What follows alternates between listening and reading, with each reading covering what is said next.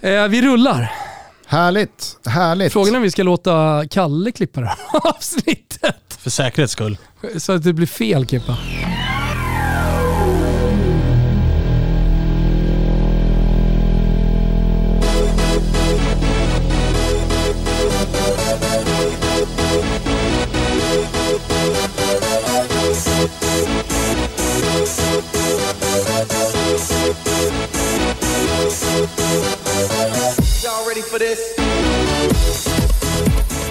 Känner varmt välkomna till eh, Toto Balotto. Det är torsdag den 19 augusti. Superproducent Kim Wirsén knackar satan på OS utan spets. Det kanske ni märkte i senaste avsnittet som han rattade med vänsterhanden. Blev ett jävla haveri efter eh, dryga timmen. Ber vi såklart om ursäkt för, men som någon härlig lyssnare skrev till oss. För första gången på 531 avsnitt så var det tekniskt strul på Toto Balotto. Ni är ursäktade, men eh, det kan väl inte vi sitta och rycka på axlarna åt. Så det här får inte gå till. Det var en kvart eh, som tyvärr inte lirade. Jag vet Svanemar kom in här och, och undrade vad fan det är som händer.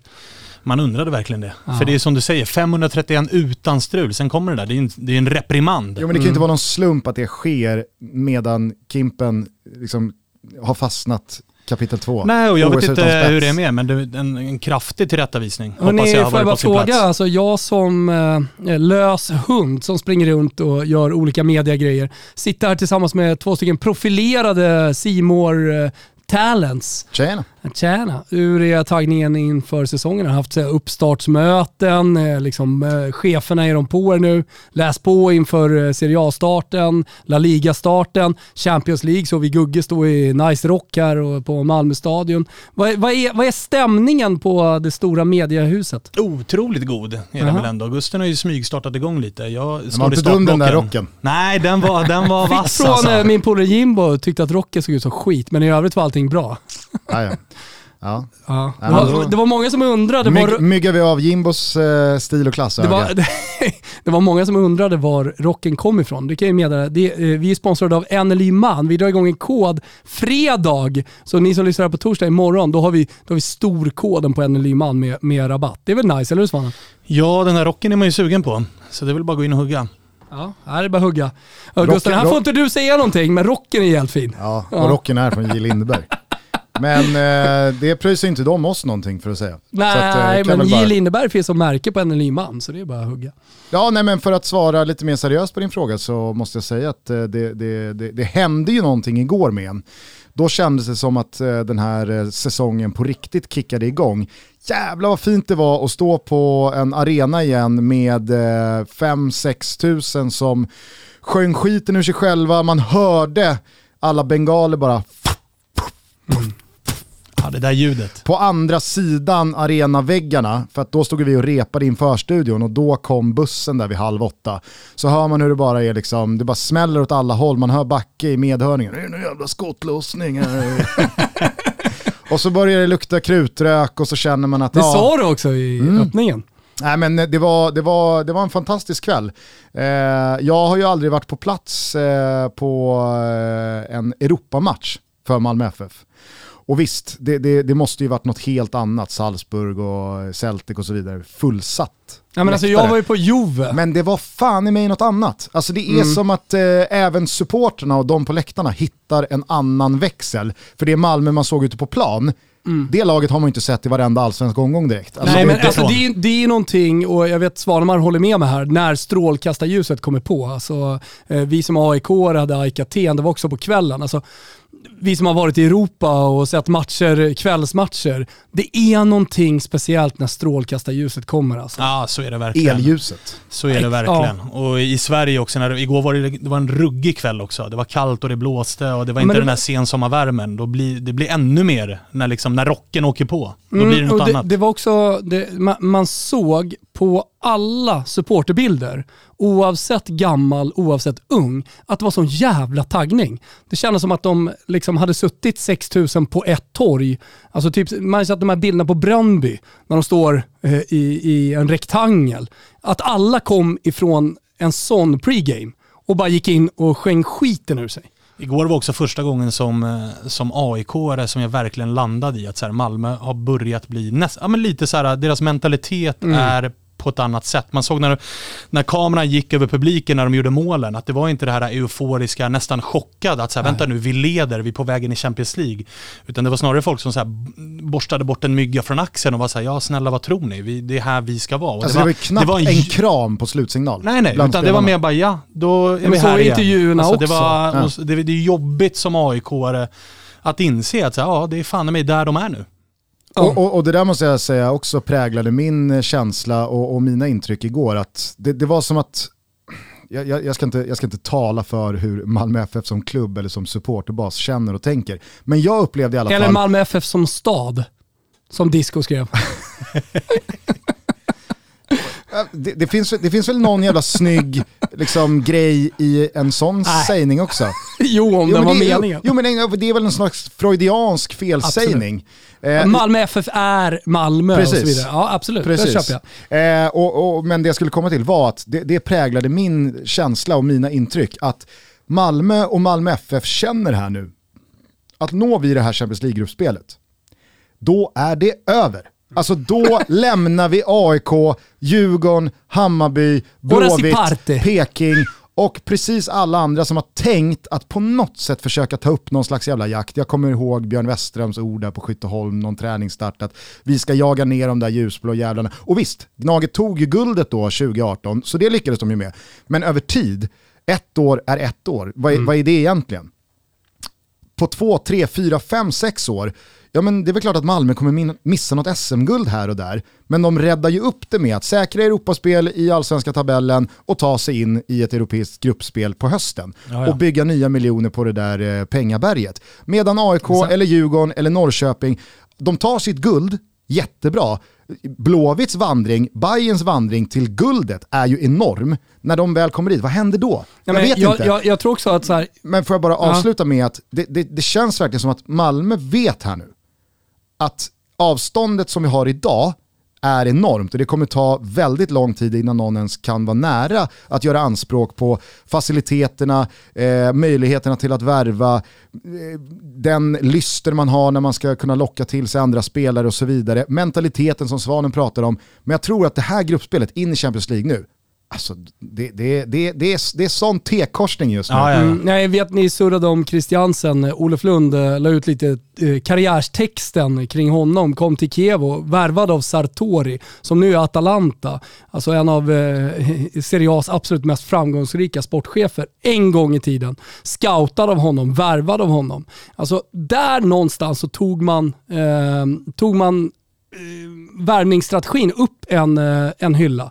Pratar ju ofta om de här hyllorna, högsta hyllan och så vidare. Och eh, det, det var bara början. Alltså dessutom så har man ju scoutingen, eh, som jag upplever i alla fall, alltså borta i Balkan eh, med, vad heter han, målskytten?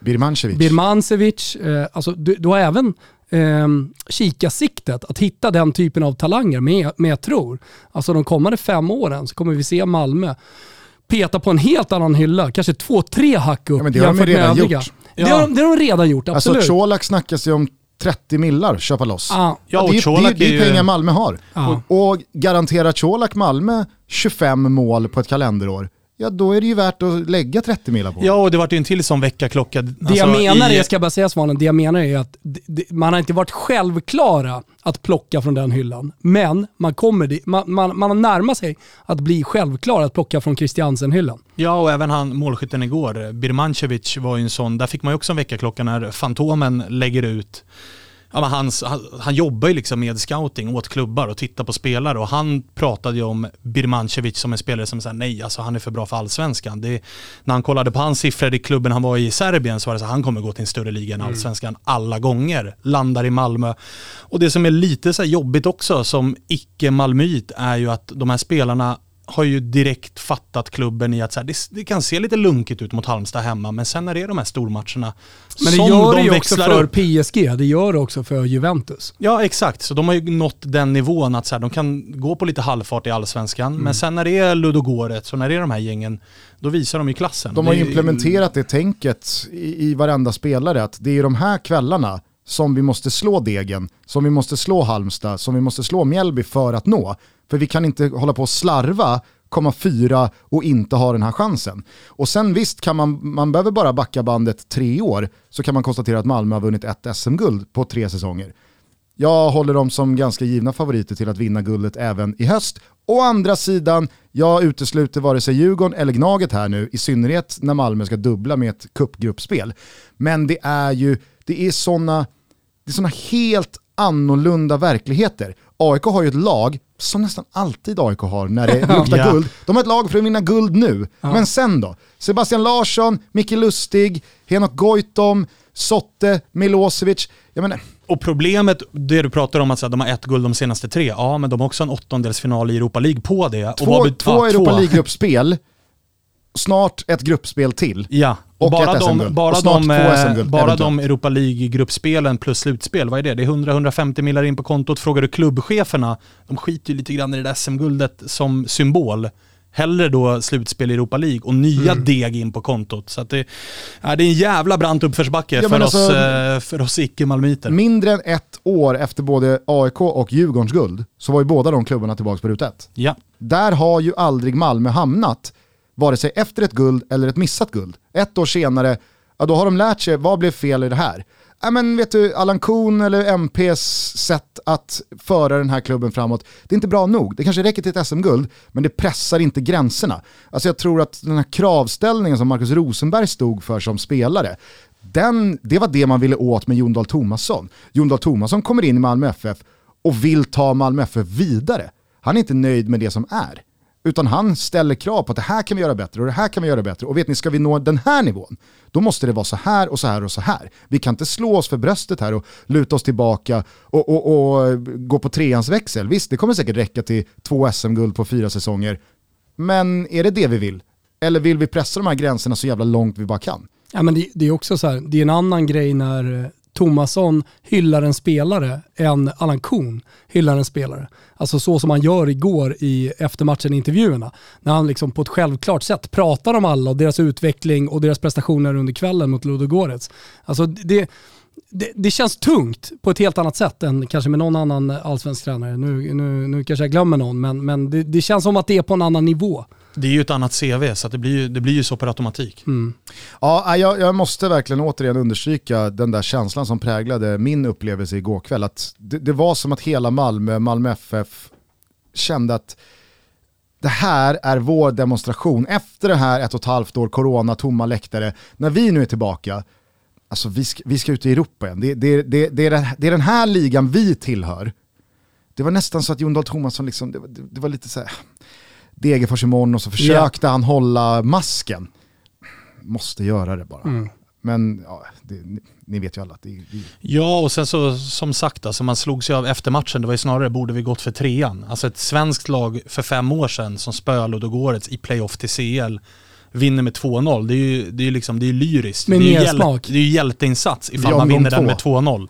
Ja men alltså nu är det ju verkligen så här, ja det var en dag Ja, på det- jobbet. Vi borde kanske gjort trean Vad och stängt stod de i för odds? Vet ni det? En 80 tror jag Malmö En 80 så började ganska på. ty, alltså tydliga favoriter. Ja men det var ganska jämna odds på att gå vidare, pre. Alltså, Ja, så att- eh, men, Jo fast 1,80 det säger ändå att eh, de har värderat dem efter hemmafördelen som ett bättre lag. Jo men det sjuka är ju att man står ju fortfarande där och blir lite förvånad. Och sen börjar man liksom säga, ja, det, det, redan för sju år sedan började ju Malmö slå lag som på alla sätt och vis på pappret, nu säger inte jag att Ludogorets på alla sätt och vis är ett bättre lag och en större klubb än Malmö FF, men ni fattar vad jag menar. Ja. De har slagit eh, Salzburg, de har slagit Celtic, de har slagit Rangers, de har slagit eh, Olympiakos. Alltså du vet så här, n- när ska man börja liksom utgå från att ja men det är väl klart som fan att Malmö piskar på de här gängen hemma på stadion för jämnan. Ja, Tony Ernst skickade väl ja, ut igår, alltså så här, En torsk. En torsk på 50, Ja, någonting sånt. 50 plus matcher, en torsk på hemmaplan i Europasammanhang.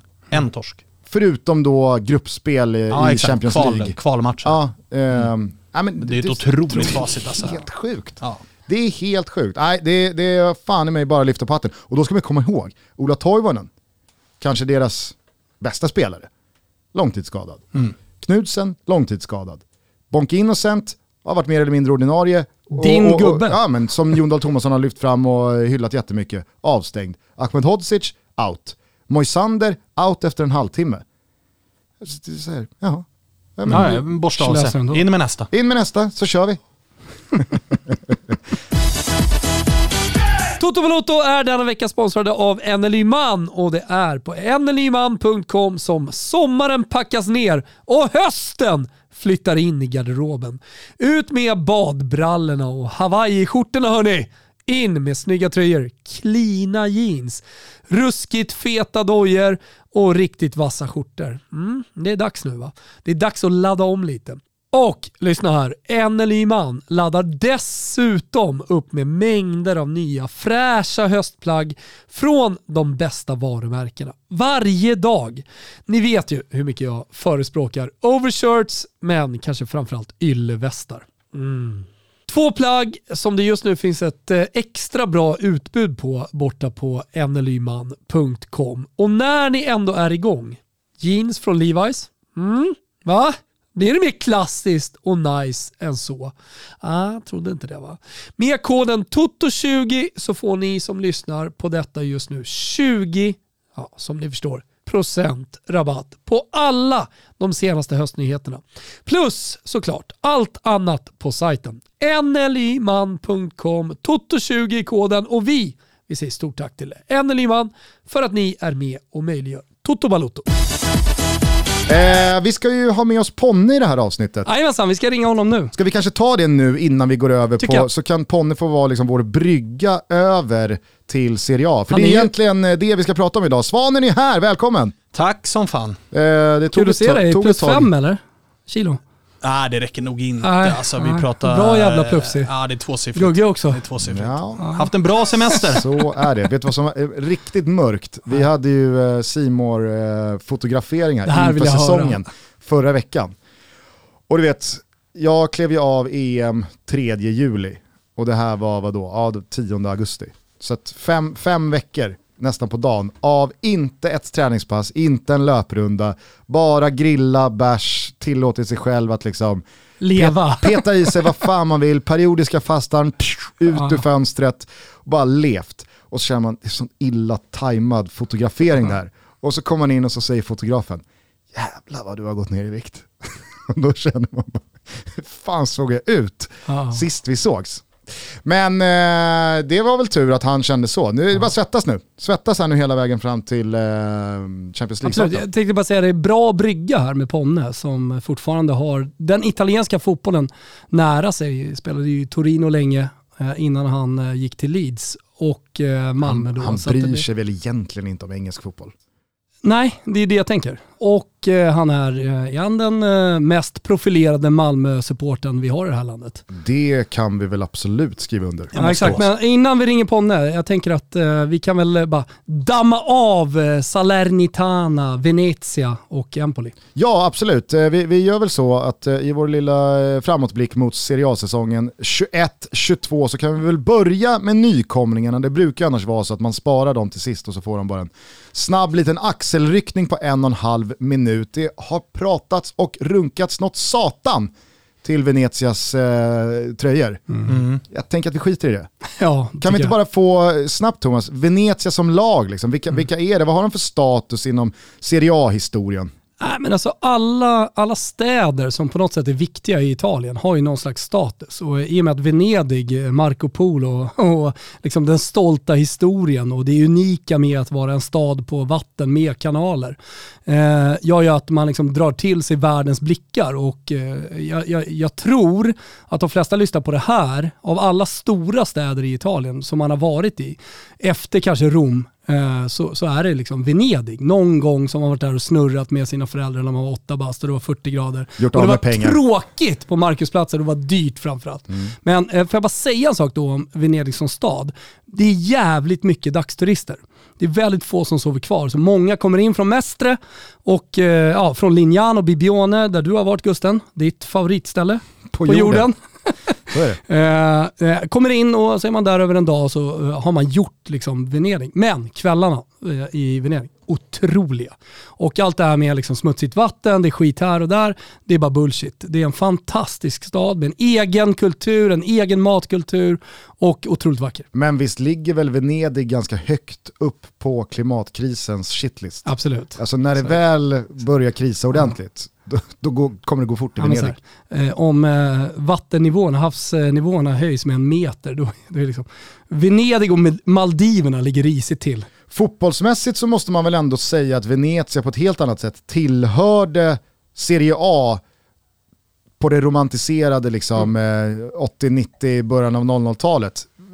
Ganska perifer klubb senaste 10-15 åren. Absolut, på den tiden så tror jag inte man eh, romantiserade på samma sätt staden heller som man gör idag. Alltså, jag, jag märker det på många som tycker att det är ballt att Venezia kommer upp, att det, det, liksom, ah, det romantiseras lite kring att staden är uppe. Framförallt så har de väl blivit bättre på att romantisera det själva. Alltså ja. i en tid där det är väldigt mycket, Gusten inledde med det kring Venezia, väldigt mycket tröjor som ska runkas upp och snygga videos som ska göras. Alltså vilka har bäst förutsättningar i hela Serie A på att göra snygga stilistiska grejer runt sin klubb och bygga en hype och en PR runt klubben. Ja, det är ju Venezia såklart. Mm. Och det har de ju blivit sen, ja, men sen de gick upp nu. Att det har varit väldigt mycket snack om de där tröjorna. Det kom väldigt mycket videos efter att de firade eh, att de kom upp igen. Så det, där har de ju varit bra. Börjar man sen titta igenom trupp och, och sådana där grejer så ser det ju lite deppigare ut. Mm.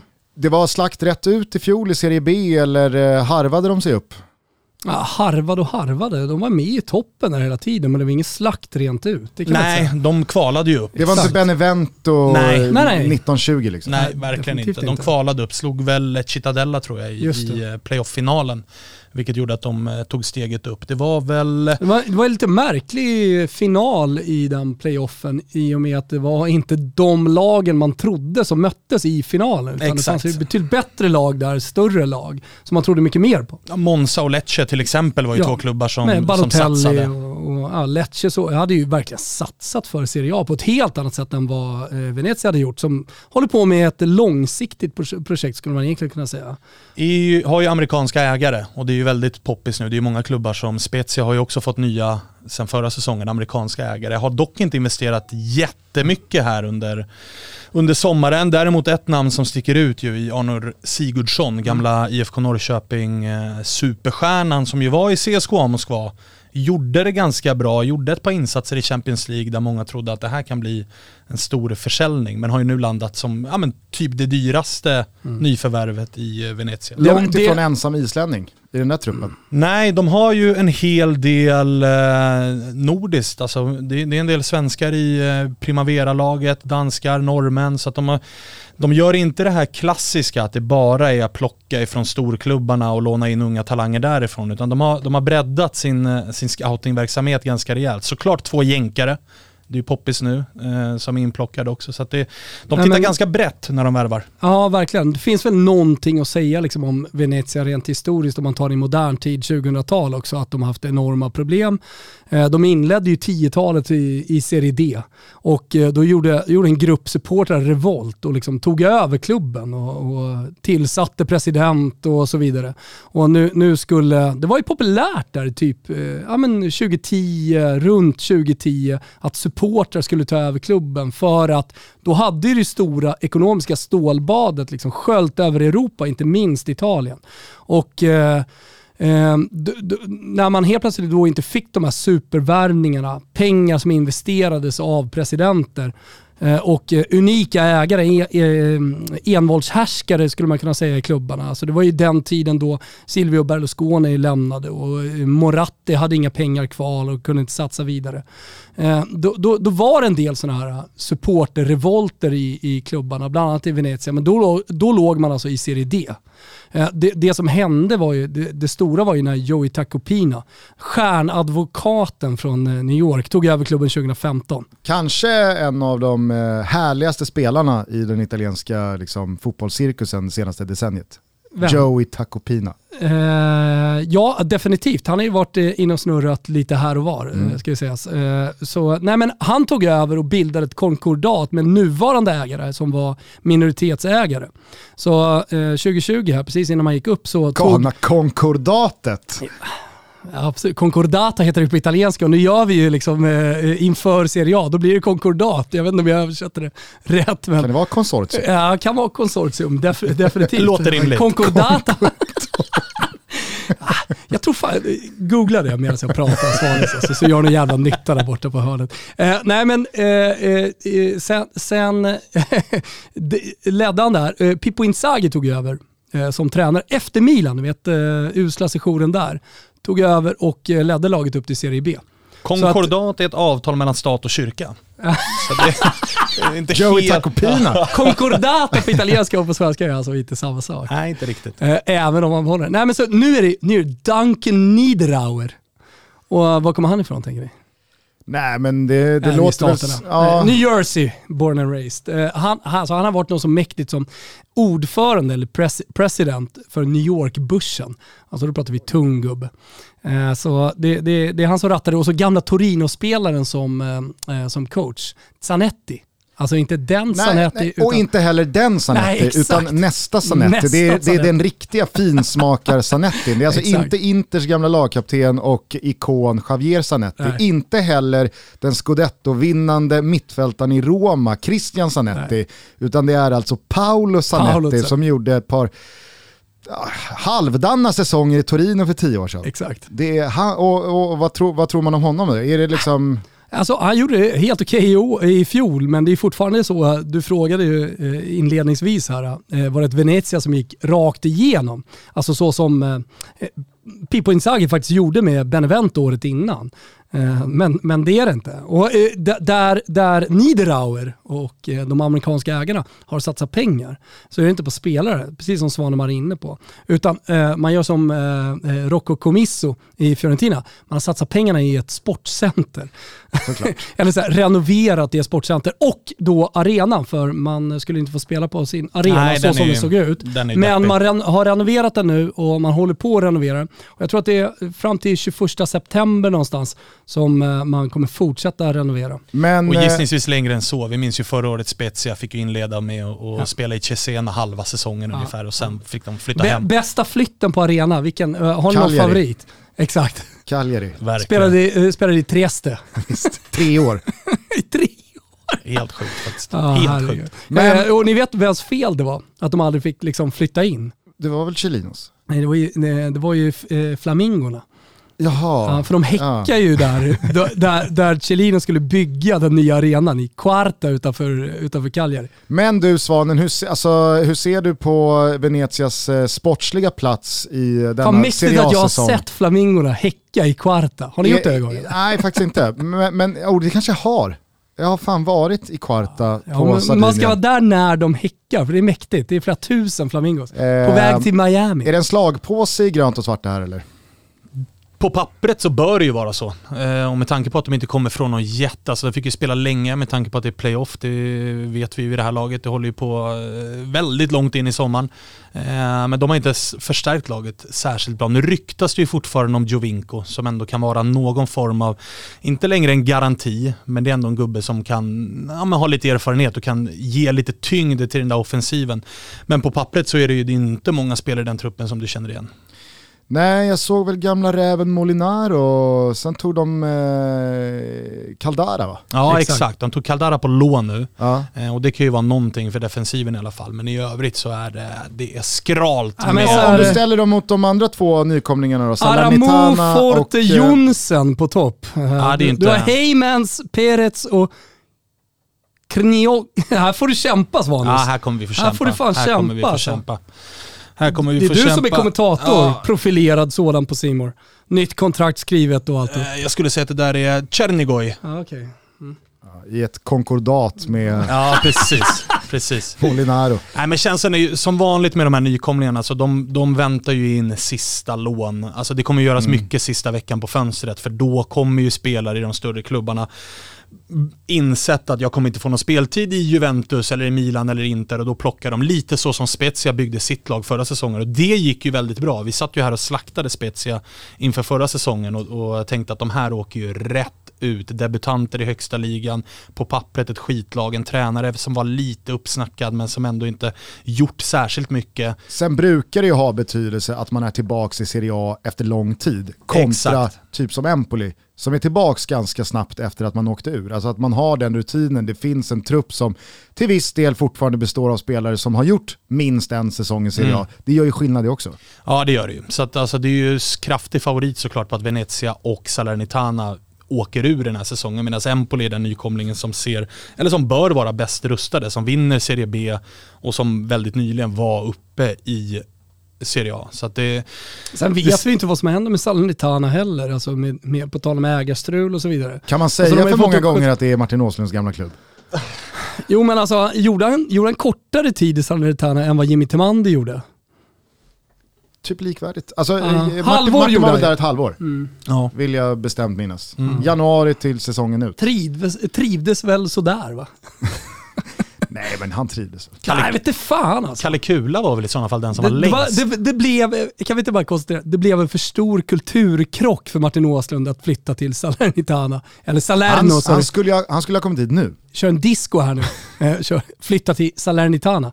Klassiskt Ja, eh, misstag man kan göra. Men den ägarsituationen, om vi bara går över till Salernitana då, den är väl lös nu? Det är väl Leeds ägare som har eh, Nej, kommit in det är inte klart än. Det är Nej, inte klart? det, är, det är en fond som äger den som fortfarande visst, Lotito är det med var. Lotito som var 100, alltså Ja. han var president. Ja, Men det var- är det inte längre. Nej, Nej, nu... För att men- han får inte Nej. vara president för två Serie A-klubbar samtidigt. Exakt så. Och sen var det mycket snack om att han skulle ta över då Leeds italienska president, men eh, han Och då pratar vi alltså om Lazios president eh, Claudio Lotito för de som inte... Ja men det finns väl för fan de som Ja, men lär er Lotito- något och läs på lite. måste man förklara varenda jävla ord man säger. lär er något om Herregud, livet. Alltså. Nej men... Eh, eh, ja, jag, har lite erfarenhet lackar ur på att någon inte vet vem Claudio Lotito är. Eh, men eh, de, de, de har då startat, han Jag har en liten lookalike för finsmakarna. Alltså, Se om du gillar den. Lotito och Percy Nilegård. nej, inte dålig. Den Den är inte dålig. dum. Alltså bästa Lotito-bilderna, det är ju när När han drar baksidan. det är väl när Salernitana går upp, går upp. från Serie C Precis, till det är- Serie Det B. är inte i Lazio-sammanhang. Se- Salernitana går upp från Serie C till Serie B. Lotito tar löpet på en regnig plan. Någonstans, liksom precis när han kommer fram, så halkar han med ena dojan och drar baksidan. Fet och jävlig och gammal och sådär. Nej, men det du, var kul. du skulle säga något annat. Eh, jo, eh, jag tror de har startat någon slags, eller tror, de har startat någon slags fond eh, som eh, Claudio Lotito typ inte är med men han kontrollerar ändå. Och de har fått uppskov på att sälja klubben på typ ett halvår fram till kalenderåret. Det, det med där ligger liksom lite snett på den här informationen, men det, det är typ så. Han har lyckats få till något slags konkordat med... Eh, och sen har han ju satt eh, sin gamla polare, en eh, högt uppsatt militär, som han också försökte få president för ligaförbundet för några år sedan. Att, ja, han försökte få honom att bli president för ligaförbundet. Det var hans eh, kandidat. Fig. Eh, eh, Lega Calcio. Jaha. Figs är italienska fotbollsförbundet. Eh, Lega Calcio är. SEF. Ja, Eh, precis. Eh, Men eh, han misslyckades med det. Eh, Nu satte han honom då som president för Salernitana, så han är ju målvakt eller vad man ska säga. Eh, Och gjort en karriär inom det militära. Om man går in på hans i Wikipedia så är det ju liksom, ah, han har varit allt. Han har, han har till och med varit vice borgmästare i Palermo. Eh, kort bara, Empoli är snett ute när det är en ganska deppig... Liksom, det, det, det, det, är en deppig historia överlag, eller? Vad menar du med det? Ingenting lockar mig med Empoli. Nej, men så här, Mancuso och Cotrone på topp, det är klart det lockar lite grann. Mancuso gillar man, Cotrone gillar man, Bayrami bakom. Va? Börjar rycka lite i pungen här nu Gusten. Vi har ju Romagnoli där. Inte den Romagnoli. Det är så deppigt när någon som heter något som Romagnoli Ja. blir något. Nej men Ja, visst, alltså, Andreazzoli, det vet ju du. Helt okej tränare.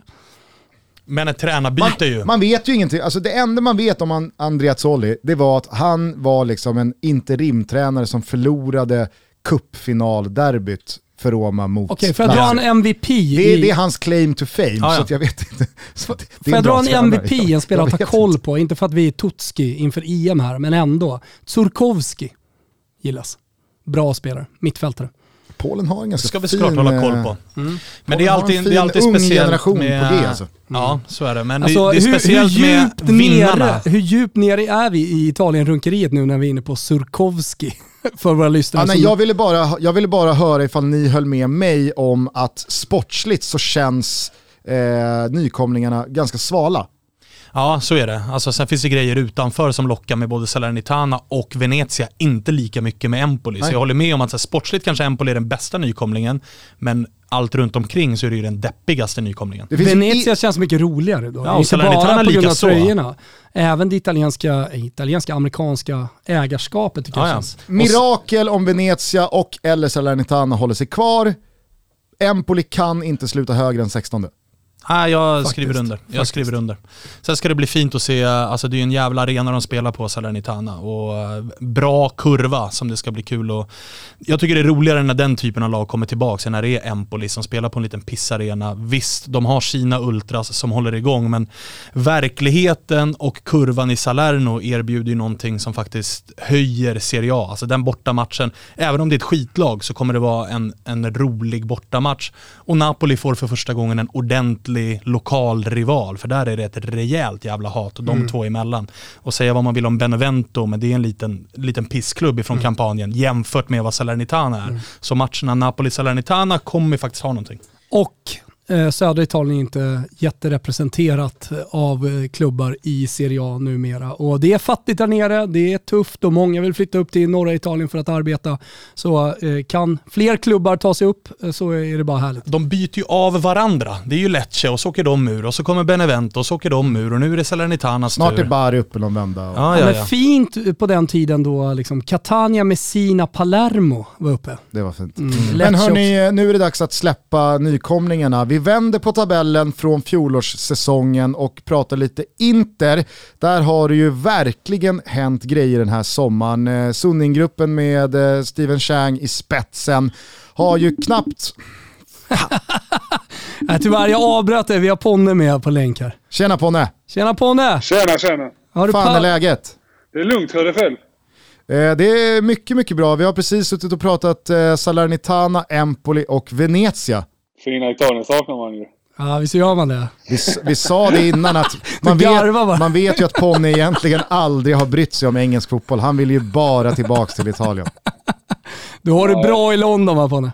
Jag har skilsmässa framför mig. Vi ska till Italien igen. Ja, det är så. Det är så. Jag hörde att du hade köpt tomt i Bjärred. Ja, vi har... eh, Jag är påläst. Ja, Jag har, med, det. jag, har med, jag har med det här. Daniel Olenklint blir ny granne. Det är så. Jajamän. Det, det, det roliga är, jag var ju där i somras och kollade ju. Ja. Ehm, Så parkerar man bilen där i Bjärred nere vid, vid, vid bryggan och vid glasskiosken så här. Så det kliver man ut så direkt börjar gubbar skrika Ja Jonsson, välkommen till kommunen! man, man måste passa in där nere. Ja. Ett tips är att inte börja mäta konto med Olen. Då kommer, du, ja, då Ja, kommer du ligga i lä. Alltså. Ja. Då kommer du ligga i lä.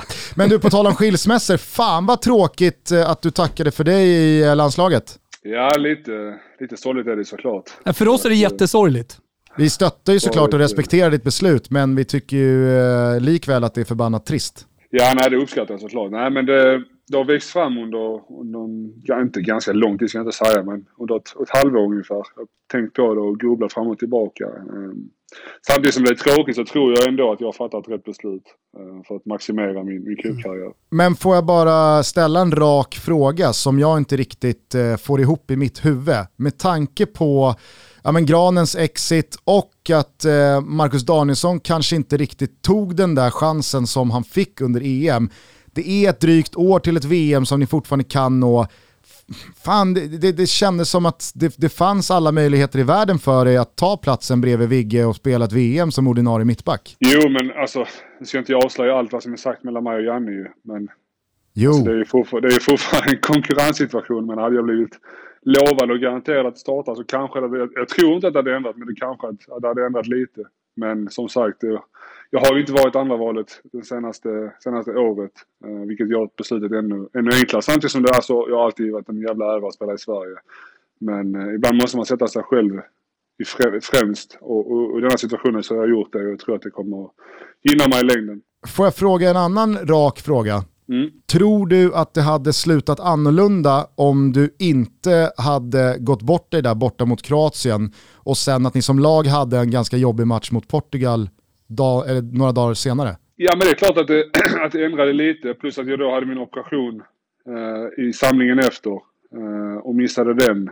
Vilket Jag tror den var ännu mer, eh, kostade mig nu ännu mer än, än, eh, än, än insatserna mot Kroatien och, och Portugal. Um, men ja, alltså, ja, lite kanske. Alltså, vi, vi testade ju någonting nytt i de matcherna. Pressa lite högre och stå, stå högre upp med laget och vara lite mer öppna som lag jämfört med hur det var i, i, i EM framförallt. Ta Sydkorea till exempel där du hyllades unisont mm. hela landet. Men alltså samtidigt, man ska inte heller glömma matcherna mot... Jag känner fick vi rött kort mot Portugal på Friends efter, efter 40 minuter. Men fram tills dess, även matchen mot Frankrike, så då spelade vi ju liknande. Och då spelade jag och Viggo också. Då funkade det jäkligt bra ju. Då släppte vi till lite chanser och så här.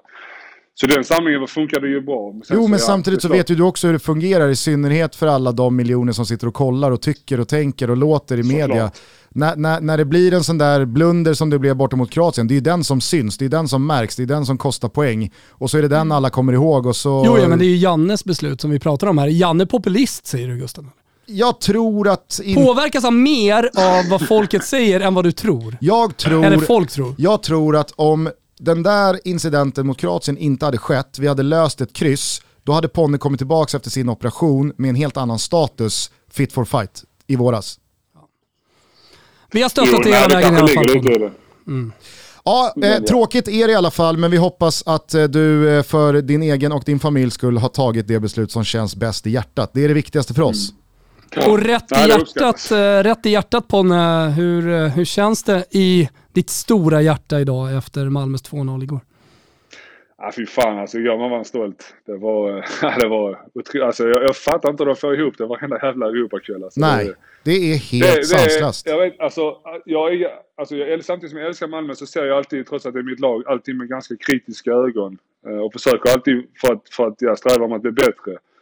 Men alltså sista en och en halv månaden, två månaderna som Malmö har steppat upp något enormt. Alltså både på planen och utanför planen. Och ja, de här Europakvällarna är alltså, det, jag fattar inte alltså. Mm. Hur är du hemma igår? Kollar du med familjen, ensam, låser in dig? Hur ser det ut?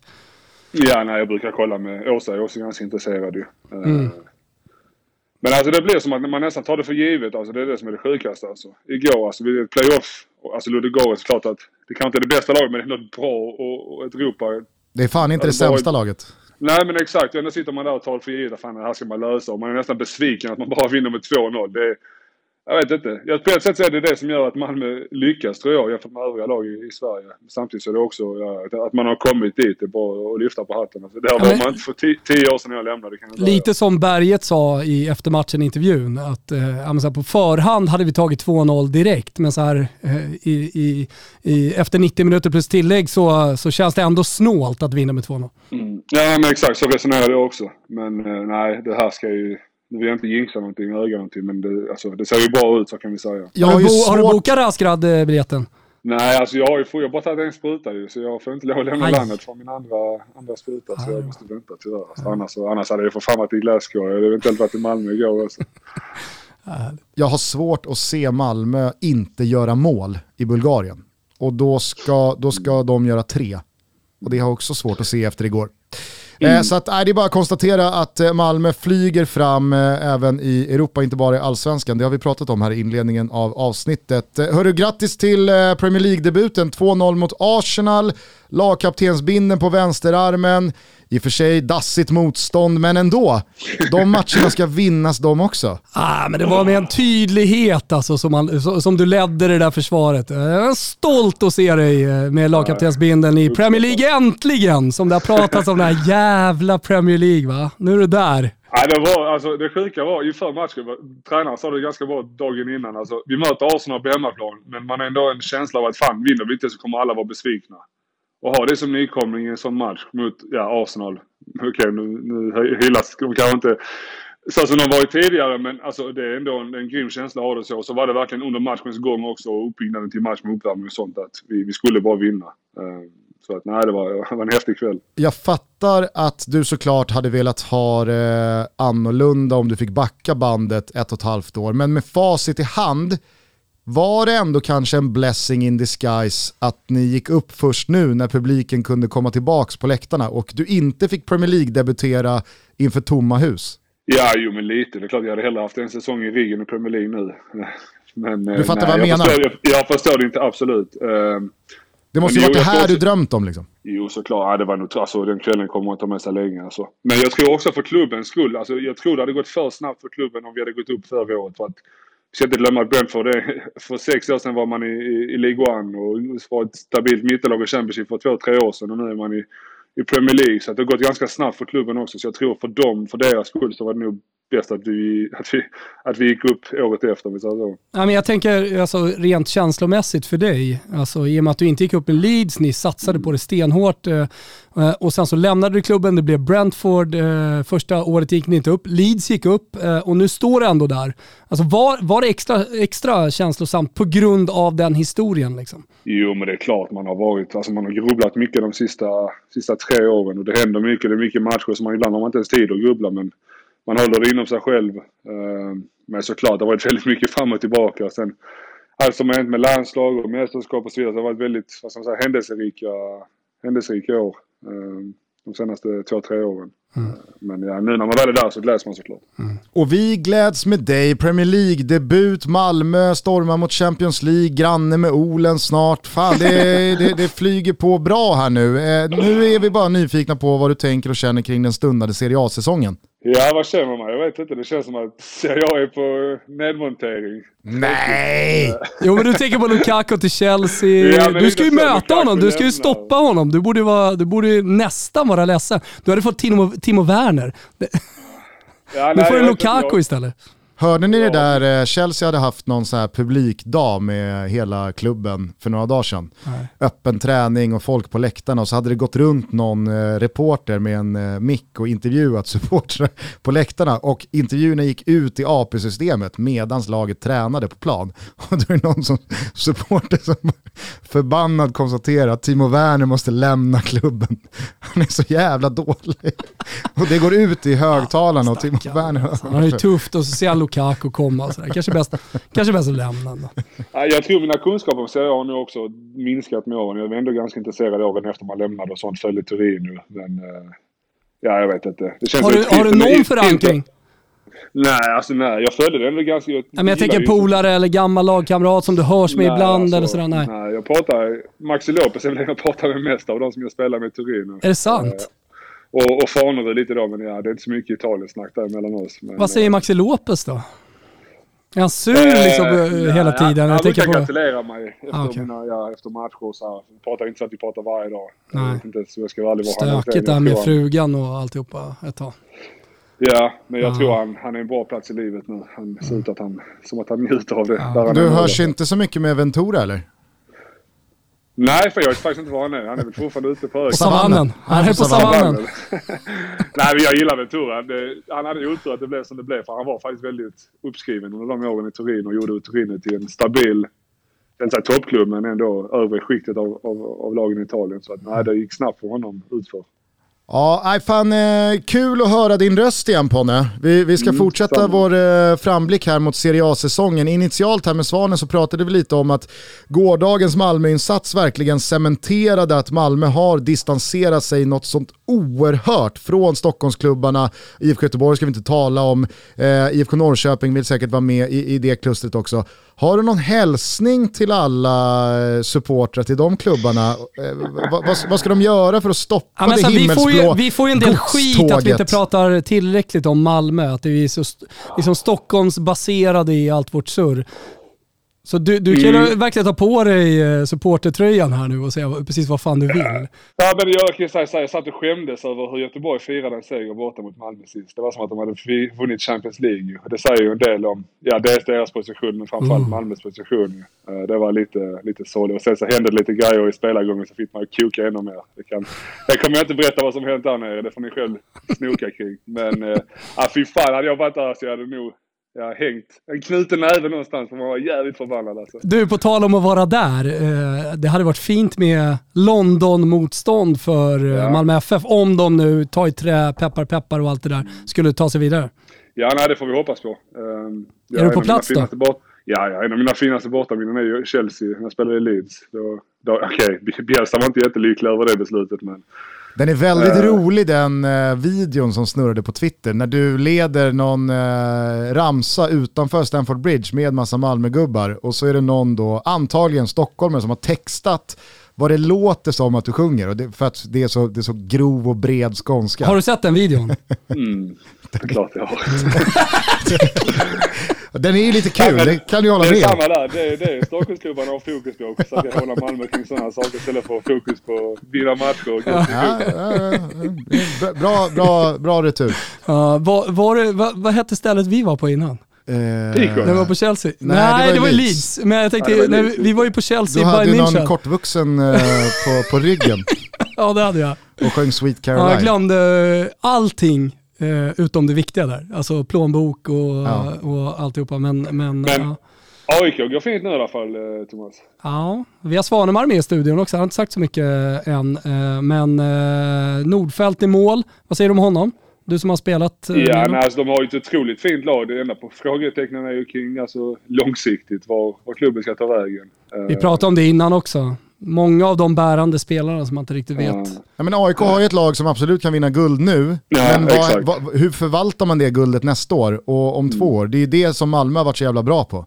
Mm. De har haft en plan ja, alltså, för det här, framgångarna. Det här fönstret Malmö har gjort är alltså om man kan ge sex getingar till ett fönster så ska de ju ha det för att det är ett otroligt fönster alltså. Ja, eh, det är faktiskt bara att hålla med. Jag vet inte hur uppskriven Penja är uppe i, i Stockholmsmedia men alltså vad jag fått höra och uppgifter och det man såg sist alltså det är en Alltså det kan vara bästa värvningen i Allsvenskans historia. Jag vet inte ja, vad, men... vad Expressen är, om det är Stockholmsmedia eller inte, men uh, jag vet Anne Lavdic uh, höll på med en lista såg jag på WhatsApp som snurra. Han ville få lite feedback på liksom, de bästa värvningarna från i somras. Och jag såg att han låg jävligt högt upp i alla fall. Mm. Jag man... vet ingenting. Nej, de säger att han är alltså, otrolig. Alltså. Och sen ska vi inte glömma de andra. Smarta värvningar. Kanske inte alla, alla så, så unga och långsiktiga, men även värvningar i Moisander och, och Martin är också otroligt bra. Uh, och sen ja, så Birmancevic som man fick in i vintras och, och Colak har ju varit alltså, toppklass. Mm. Min, eh, min enda skepsis kring eh, Peña det är ju att när man kommer uppskriven som honom till Malmö och debuterar, du kan inte linka av efter en halvtimme. Det är bara bita ihop och så får du liksom ta den efter matchen, du får ta den dagen efter matchen, jag har en känning. Du kan, inte vika, alltså, du kan faktiskt inte kliva av efter en halvtimme i debuten. Det går inte. Det går inte. Ja, Ponne förstår vad jag menar. Frisk. Kan han vara tillbaka, till, jag fattar absolut, men kan han vara tillbaka till, till returen mot Ludogorets så har han ju ett rätt beslut istället för att dra upp det ännu mer. Vi får väl se. Vi får se. Men ja, han, han kommer bli otrolig i alla fall. Du, vad händer i helgen? Vi uh, har Crystal Palace på lördagen. Mm. Hur går det? Att, uh, ja, jag vet inte. Det väl en tuff match. Det blir en lite mer, som man säger, traditionellt engelsk match, fysisk match än vad det var, än vad det var sist. Uh, stångas med Benteke, det gillar vi. Benteke, Saha, Ajev. Många som Riktigt, la märke till eh, Ponnes vader här från senaste matchen. Alltså otroliga. Många snackar ju om Grealish vader och Ulf Kristerssons vader. Jo, men alltså, alltså, Ponne, Ponne kom in som ett monster där. Fast Alltså Ponnes vader, otroliga absolut, men har inte Kristersson stängt den diskussionen? Såg du bilden vi la ut på Kristerssons vader? Vem är Kristersson? Alltså, Moderaternas partiledare. Ja, nej, nej, det är inte. Ah, okay. Vi ska skicka den till dig så, ah, så kan så du få gå till gymmet sen. Mm.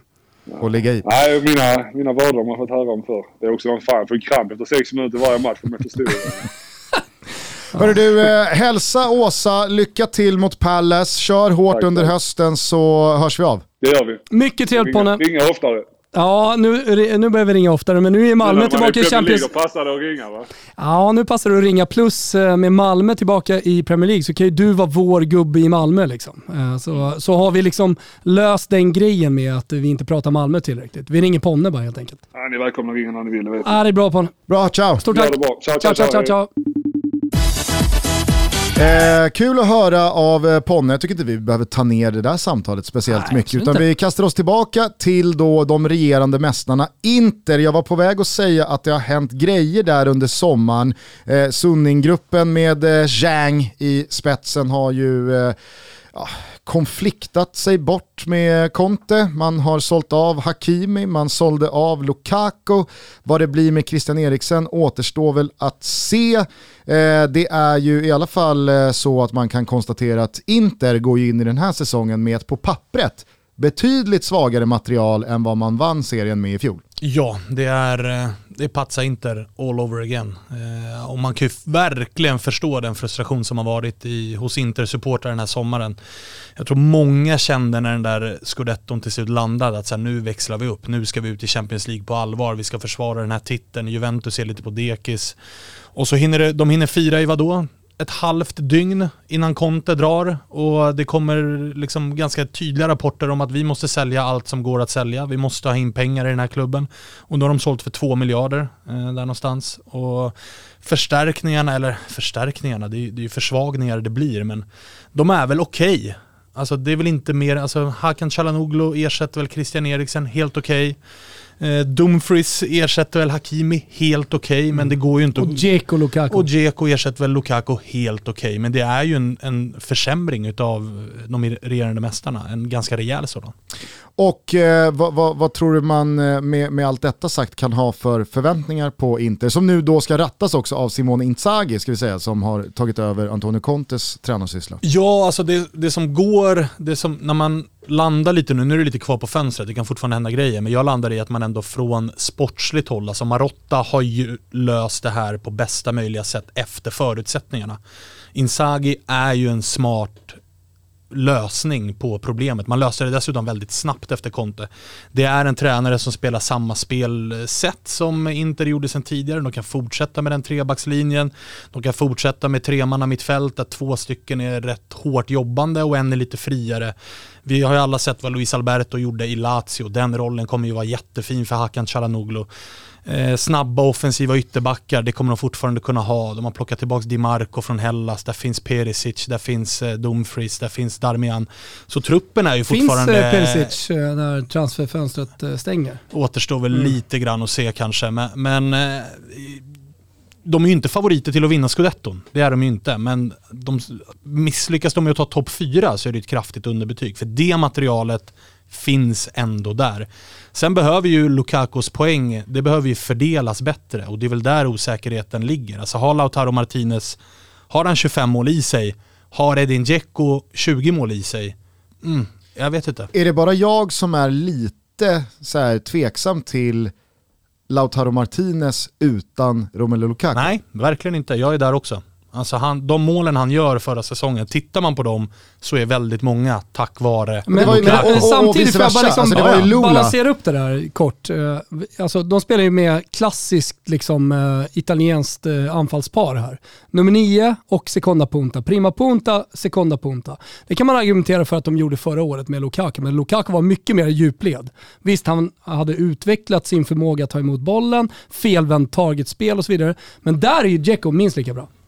Ja. Eller minst lika bra, han är, han är nästan lika bra kanske. Problemet är ju att... Men, att, men jag ska bara säga, eh, om man kollar då på hur Lazio har spelat, där väldigt mycket liksom har handlat om Chiro Immobile. Alltså en snabb, eh, djupledslöpande liksom anfallare. Kollar du på Lautaro Martinez så har ju han Chiro Immobile-spelet i sig också. Så att jag menar så här, Simone Inzaghi kan ju sätta upp det för att Lautaro Martinez ska göra mycket mål. Förra året så var det Romelu Lukaku som tog det stora ansvaret. Visst, man kan prata om honom som en eh, perfekt wingman åt Lautaro, men vi kan också prata om honom som eh, en person som tog väldigt mycket plats för Martinez. Och att han får mer ansvar nu med, eh, med eh, nu, nu verkligen för att liksom balansera upp det vi pratar om, men med en Edin Dzeko som snarare då agerar felvänd targetspelare och jobbar, eh, låt säga då som nummer nio åt en sekunda punta. Och det, frågetecknet där blir ju, för Edin Dzeko, det, det, det, man tar ju inte i om man säger att de två, tre senaste åren har varit svaga. Han har behövt en nytändning. De har varit långsamma. Ja, de har varit långsamma. Också han har velat, omotiverad. Ja, han har ju varit omotiverad, jo, velat krångla sig bort. För två, tre år sedan så kunde man prata om att det här är en spelare som har hjärtat, eller kanske framförallt hjärnan någon annanstans. Och det är därför det ser ut så här. Ja. Senaste året så känns det som att tror inte han kan så mycket bättre än så här. Nej, och frågan blir ju, det går ju att argumentera för att han mår bra av en nytändning, men frågetecknet är ju, har han den nytändningen i sig? Det vet vi ju inte. Har Lautaro Martinez i sig att vara ettan, den som ska dra det där anfallet, den som ska göra målen, den som ska gå i djupled? Det vet vi ju inte, för det har vi inte sett ännu. Så det är ju frågetecken. Lukaku var ju en garanti, och det tycker jag inte att Edin Dzeko 21-22 är, och jag vet inte om Lautaro Martinez är där ännu, att vara så pass bra att Inter på allvar kan hota Juventus över 38 omgångar. Samtidigt så kan man ju konstatera att det finns en hel del jävla bra fotbollsspelare kvar från mästarlaget. Herregud, ja. Alltså Bastoni, eh, Skriniar, Barella. Alltså, Fly. lis listan är ganska lång på riktig, riktig topp, toppnivå eh, vad gäller att slåss om en ligatitel i, i Italien. och där har ju också, tycker jag, alltså man, är man under press och är så här, vi behöver sälja, vi behöver få in två miljarder snabbt och du säljer en anfallare och en ytterback i liksom, alltså i ytterzon kan du ersätta utan att det blir jättestor försämring. Medan de behåller ändå ett centralt mittfält, de behåller trebackslinjen, de behåller målvakten. Säga vad man vill om Andanovic, men det är ändå en stomme i laget som de behåller. Så det finns en grund där som ändå garanterar topp fyra. Men handlar inte allting om Juventus? Vad gör Juventus? Vad gör Max Allegri? Vad kommer de ut som för lag? Alltså slaktar de Serie A? Det blir Ja, också en nyckelfråga. Absolut, det är en nyckelfråga. Men, ja, exakt, men så här, är, eh, är Juventus tillbaka? Är de så bra de var under Max Allegri-tiden? Ehm, eller så här, är skillnaden så stor idag så som den var på den tiden? Eller har Inter, även om de har gjort sig av med Hakimi och eh, Lukaku, tagit kliv närmare Juventus så att de fortfarande kan utmana? Det, är- det är bara det jag menar. Alltså, allting handlar ju om vad Juventus gör och hur Juventus ser ut. För, för om de har blivit så pass mycket bättre som vi spekulerar att de har blivit, ja men då är det ingen snack. Men jag är inte helt säker på att de är så jävla bra heller. Det är väl också rimligt att ställa sig frågan, för det här är ju första Jag tror att det är en gången... öppen Serie A, förlåt jag måste bara säga det. Jag tror att det är en öppen Serie A. Jag tror Napoli har någonting att säga till om. Jag tror fan till och med att, att Mourinho har någonting att göra i den här jävla ligatoppen. Nu Jag talar tror, ni. jag, jag, men jag tror att så här, när vi står där i april, Säg som Bengtsson, då, nu då är det fyra gott. lag. Nu snackar vi gott. Då är det fyra lag som ger upp dem. Ja, Jag- jag skulle bara ställa en fråga, eh, för, för det kan ju vara rimligt Milan. att ha med sig in. Det är ju att det här är ju faktiskt första gången på tio år som Juventus går in i en Serie A-säsong och inte är regerande mästare. Så det som var länge, ja, Serie A vinner man med vänsterhanden, vi ska vinna Champions League och man värvar in Cristiano Ronaldo för att göra det. Och, ja, men, eh, Conte blev Allegri, alltså, och när Allegri misslyckades, ja, men då måste man testa något nytt för att man skulle vinna den där Champions League-bucklan, inte fortsätta vinna Serie A. Nu blir det ju intressant att se hur Juventus prioriterar en ligamatch lördag kväll när det är Champions tisdag kväll. Mm, ja, det blir det definitivt. Men det är ju som du säger, framförallt är det ju, det är ju läskigt att det är ett hungrigt Juventus. För det är ju verkligen känslan med, ja, men med att de tar tillbaka Allegri. Det är verkligen att okej, vi försökte ge oss på, ut på en stig här som inte är för oss. Det är inte Juventus-mässigt att plocka in Pirlo från ingenstans och tro att det ska funka. Nej, men det var ju så att de själva liksom accepterade att det var en mellansäsong och så körde de på det, bära eller brista. Ja, och nu känns det som att de har fattat vilken väg de ska vandra, vilken klubb de faktiskt är och då plockar man tillbaks Allegri. Sen finns det ju inte, alltså pandemin har ju slagit hårt även mot Juventus och med de löner som finns, framförallt på Cristiano, vilket har gjort att de inte kan värva. Kolla bara Locatelli-affären nu som är ett lån, ett gratis lån i två år och om två år betalar de 35. Det skvallrar ju bara om att det finns inte Var det pengar just nu. avbetalning efter två år till och med? Ja, så att det de ska kan det till och betala med vara. 35 på tre år. Så att först är det lån gratis två år, sen ska de betala av de 35 Alltså, miljonerna på tre år. Ursäkta mig, men den, den förhandlaren från Sassuolo-håll måste tyvärr, Ah, men alltså, eh, jag Ja, vet att du är inne... måste, eh, måste tyvärr Ja, jag jag vet, hoppa i men Siljan. Gusten är inne på det i sin eh, trippel som jag kommer dra sen. Liksom att Sassuolo inte kommer komma topp 10. Alltså, de har ju varit en frisk fläkt då. De har satsat eh, väldigt mycket efter De Zerbis liksom, sätt att spela på. De har pinpointat värvningar, de har lyckats väldigt bra i dem. Samtidigt som de har haft liksom, bärande spelare. Nu håller Berardi på att tjafsa sig bort eventuellt. Eh, visst, Båga är kvar, men hur länge är han kvar? Till jul eller? Eh, så att det känns ju som ett eh, Sassuolo Dopo De Zerbi som eh, absolut kommer ha problem. Alltså Båga kan ju vara lika fin som Simmy, men Crotone kom ändå sist. Ja. Alltså, Men alla surrar om Simmi, sen i slutändan, liksom, vad blev det av Simmi? Är han kvar eller? Salernitana. Nej, Salernitana. Ja, ja, ja, han gick ja, ju ja, till dem. ja. Liksom. Jo, men för typ så här, inga pengar överhuvudtaget.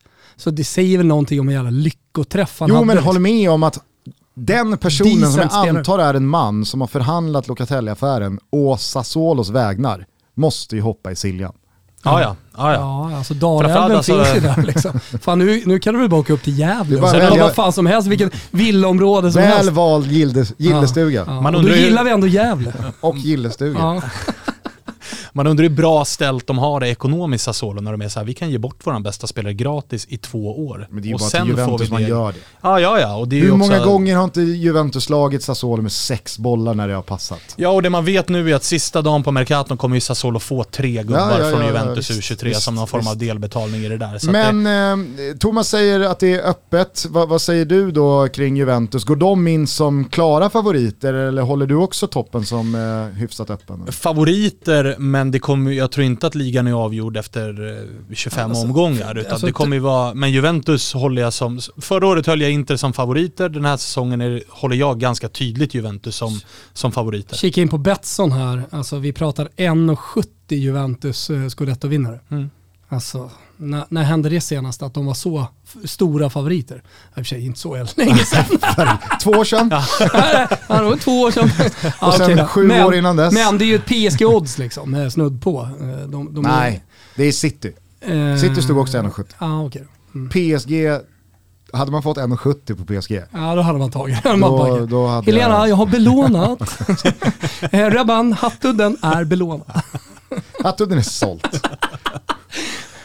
Om ett år med, med alltså, eh, 1,70. obligatorisk köpoption på hattudden om eh, Juventus eh, inte vinner. Nej men alltså, jag, jag, jag, jag kan också skriva under på att Juventus går in både som favoriter och man gör det för att man har inte minst bäst trupp. Men, men jag, jag tycker och tror att Cristiano Ronaldo blir ju en nyckelfaktor här. För jag ser inte, och, och jag håller det som högst otroligt, att eh, fönstret stänger och Ronaldo inte spelar i Juventus. Men om det sker, det blir en sån jävla svängning då. Ja, exakt. Och sen så blir det ju en svängning i att Allegri är ju faktiskt en tränare som det kan, de kan krocka. För att Allegri är nog ganska, ja men hierarkiskt så känner nog inte han att jag behöver lyssna på allting Ronaldo säger. Så som Pirlo, så som, ja men det som gjorde att Sarri till slut också var tvungen att gå. För att Sarri någonstans gick till eh, klubbledningen och sa att det här funkar inte längre. Ni får nästan välja honom eller mig och då är det ganska enkelt att man väljer Ronaldo. Medan jag tror att Allegri kommer vilja spela den fotbollen han vill spela och så får Ronaldo anpassa sig till den. Och så har det inte sett ut i Juventus de senaste två, tre åren, utan då har det varit Ronaldos Sa du way. det att Allegri var ju lite emot den värvningen? Ja, exakt. Ja, exakt. Eh, Men, men alltså, det finns ju också någonting att säga om det där mittfältet. Alltså, de värvar Locatelli nu och det är en jättebra affär. Och vi såg alla vad Locatelli kan göra när han spelar på topp i EM, men vi såg också honom göra en jävligt bra säsong med Sassuolo förra. Så att det, det det är fullt rimligt, man plockar en av de absolut bästa unga centrala mittfältarna i Italien. Men han har inte spelat i Juventus, han har inte burit ett mittfält i Juventus. Och det stora problemet som har varit för Juventus, tycker jag har varit centralt mittfält. Då ska han kliva in och mer eller mindre så säger vi liksom att Juventus framgång vilar lite på Locatellis axlar. Kommer han palla det? Ja, jag tror att det är favorit på att han pallar det, men det är långt ifrån säkert. Och övriga mittfältare då med Rabiot, eh, Betancourt och så vidare. Alltså, Arthur. det, det, va? Artur. Ja, Arthur, men Arthur, vad blev det av honom egentligen? Alltså, jag, jag, vet, jag tycker han är bra, men det, det är liksom ingen Vidal Pogba på centralt mittfält i Juventus. Det du måste fråga dig är, vad blev det av Pjanic i Barca? Ja, men han kan ju fortfarande ja, anlända. Han är ju fortfarande en av de hetaste liksom, transferryktena de Ja, det här snackas ju dagarna. vara nära en äh, återkomst till Ja, och Juventus. Barcelona behöver ju göra sig av eh, med spelare. Så att jag menar, så här, Pjanic kan komma, det är lite snack om Gabriel Jesus, Icardi, utifall att eh, Ronaldo skulle lämna. Så att, Ja, nej, men jag håller med dig om att eh, mittfältet eh, är nog eh, den svaga länken i och med att Ki- Chiellini då eh, skrev på nytt. Och, eh, Chiellini. Fina jävla Chiellini Ja. alltså. Ja, nej, men håll med. Alltså, Chiellini är kvar, Ja, Bonucci, absolut. alltså, det, det finns en jävla solid defensiv där och det är väl Allegris, liksom, det, det, det är hans signum. Sätt, sätta ramarna, sätta grunderna. Eh, det jag skulle komma till var bara innan vi släpper Juventus, Dejan Kulusevski vad, vad, vad säger er eh, känsla, vad är rapporterna, vad, vad tror ni om Kulusevskis andra år? Blir det den svåra andra skivan? Jag tror det. Alltså, han, han startar inte som, eh, som självklart alternativ i, i anfallet, utan du, du har Dybala som eh, Max Allegri älskar. Han kommer garanterat få en nyckelroll i, i anfallet. Du kommer få mycket ansvar också. Och speltid, eh, speltid initialt. Sen har du Kesa Ja, han har haft sitt enorma jävla genombrott med säsongen i Juventus, med EM och sen har du Ronaldo. Det finns ingen plats för Kulusevski. Morata? Ja. Morata också ja, men jag tror framförallt att han kommer må väldigt bra Dejan av att få tydliga roller. Alltså förra säsongen, vi ska ändå ha med oss att den bästa truppen i Serie A hade Juventus förra säsongen. De åker ju dit på att de har Pirlo som envisades med att experimentera med uppställningar och med roller för spelare. Under Allegri så kommer det bli tydligare. Det kommer dyka upp möjligheter för Dejan. Så att, och, Men det går att argumentera för att det, var, att, att, att det var bra rent speltidsmässigt för Dejan Kulusevski i och med att han kunde användas på så många olika positioner. Alltså den här säsongen så kommer han ha en mer tydlig roll och vara mycket, mycket mer än eh, andra fjol. Så det skulle kunna betyda att han får betydligt mindre speltid den här säsongen. Mm. Så Absolut. kan det bli. Sen är det en situation, alltså vi vet om Dybalas kontraktssituation som inte är löst och vi vet om att Dybala har ett, ett track record av skador som, och han, alltså, han kommer inte spela Champions League, Serie A 90 minuter hela tiden utan det kommer komma speltid på Dejan och då, handlar, alltså, då är det ju som vanligt, ta chansen. Mm. Och jag tror att han är redo för det, framförallt i en tydligare roll på planen under en, under en riktigt, riktigt stark eh, tränare som Allegri är.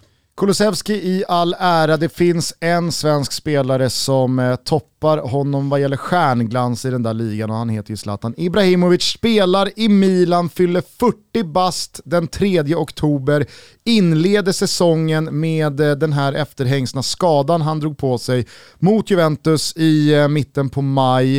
Eh, Milan, Zlatan, vad, vad, vad tänker du? Vad känner du? Ja, den är svår. Jag har ju varit lite kritisk till Milan eh, under... Paolo Maldinis sportcheferi. Ja, exakt. Det tycker jag, tycker jag har varit bra åt ena, på ena sidan och dåligt åt andra. Det finns grejer att kritisera honom för och där märker Fan, man att det är... Fan sticker ut hakan här Thomas. Ja men mm. att kritisera... Ena och sen så har vi också Nej men folk tror ju att det om man, andra. om man kritiserar en specifik sak så tror ju folk att så här, du tycker att Maldini är dålig och så är det ju inte. Jag tycker däremot att man skötte Donnarumma och eh, Chalanoglu situationerna på ett väldigt dåligt sätt. Jag tycker att en klubb som Milan borde kunna ha pondusen att sköta okay. mm. de situationerna bättre. Vilket har gjort att man har hamnat i en situation nu där man inte har kunnat ersätta framförallt Chalanoglu på ett bra sätt för att stå rustad då för att ta kliv, ytterligare kliv framåt. För Milan som klubb är inte nöjda med att komma fyra bara. Milan ska ju slåss om scudetto, de ska slåss om Champions League och då kan man inte låta nyckelspelare lämna gratis år efter år. Och nu är man där igen i eh, Kessie som inte har förlängt sitt kontrakt. Det går ut om ett år. Ska man låta Kessi nu vara nyckelspelare i ett år och sen ska han tagga gratis till Real Madrid och så blir det inga pengar in och så. Ni fattar. Men alltså, jag, jag, jag är för det första helt övertygad om att Milan är inte är klara. Alltså, de söker Isco, de söker eh, Ramsey, alltså de söker en person, en spelare som eh, kan ta den nummer 10-rollen fortfarande. Även om man också ska komma ihåg att Paolo Maldini ger jävligt mycket ansvar till Brahim Diaz här. Som ger honom nummer 10 och han blir liksom den tydliga ersättaren. När vi har sett sett Milan under den gångna säsongen, när Chalanoglu inte har varit med, så har Brahim Diaz gjort det bra. Så att så här, jag, jag, är inte helt säker på att det är en ung spelare.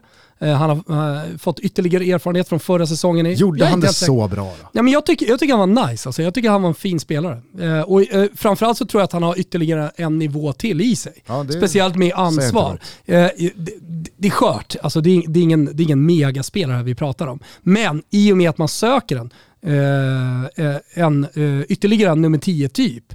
Jag menar så här, man, man kollar på eh, Isco, jag kollar bara här från eh, Gazettan. Alltså, vet, vet, du vem man vill ha? Vad väntar man på?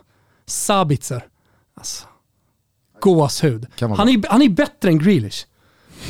Sabitzer är ju bättre än Grealish. Alla såg ju EM. Alltså Sabitzer, vilken jävla spelare. Han var ju på väg till Rom ett tag. Han men, har väl varit på eh, väg eh, åt alla möjliga håll. Verkligen. Nu känner jag mig lite som Husfeldt här. Det jag, jag, jag håller på och försvarar bara... Milan. Det gör jag absolut inte, men jag säger bara så här. Eh, transferfönstret är fortfarande öppet. Ja, och det... det jag ska säga om Chalanoglu, det är att han bråkar, han bråkar jävla massa under hela sista, sista året. Och den typen av spelare vill man inte ha i en klubb. Och pa, framförallt inte Paolo Maldini som sätter ner foten där. Så, fan, stick vad du vill, stick det inte om det är så att du vill vara där. Man vill inte ha kvar honom om han håller på och bråkar om att få upp eh, lönen ytterligare till en nivå, om jag ska vara helt ärlig, som Chalanoglu inte förtjänar. Även om han har varit jävligt bra senaste året. Nej, och det, alltså, all respekt till det i så fall, men lösningen är ju fortfarande inte där. Nej, alltså, och, men transferfönstret är öppet. Ja, ja, men, men, premiär hit, premiär men jämf hit. jämför med hur eh, Marotta skötte Inter. Eriksen håller på att dö på planen en vecka och det är rätt tydligt att det här kanske inte har någon framtid i klubben. Han kanske inte ens får spela i Serie A. Mm. En vecka senare är Chalanoglu klar. Alltså, det är jo, skillnad på att lösa jo, ja, men. Allting handlar ju liksom och... timingmässigt. Jag skulle kunna säga att det var lite tur där för att uh, Chalanoglu hade, jo men helt ärligt, allting, även transferfönstret handlar ju om timing. Absolut. Där fanns det Chalanoglu en spelare bara att plocka. Samtidigt som, uh, som Milan då har scoutat Isco, som man uppenbarligen vill ha. Ja, men då, då kanske man har lite mer tid att vänta på honom, för han, han finns inte där och då att bara plocka.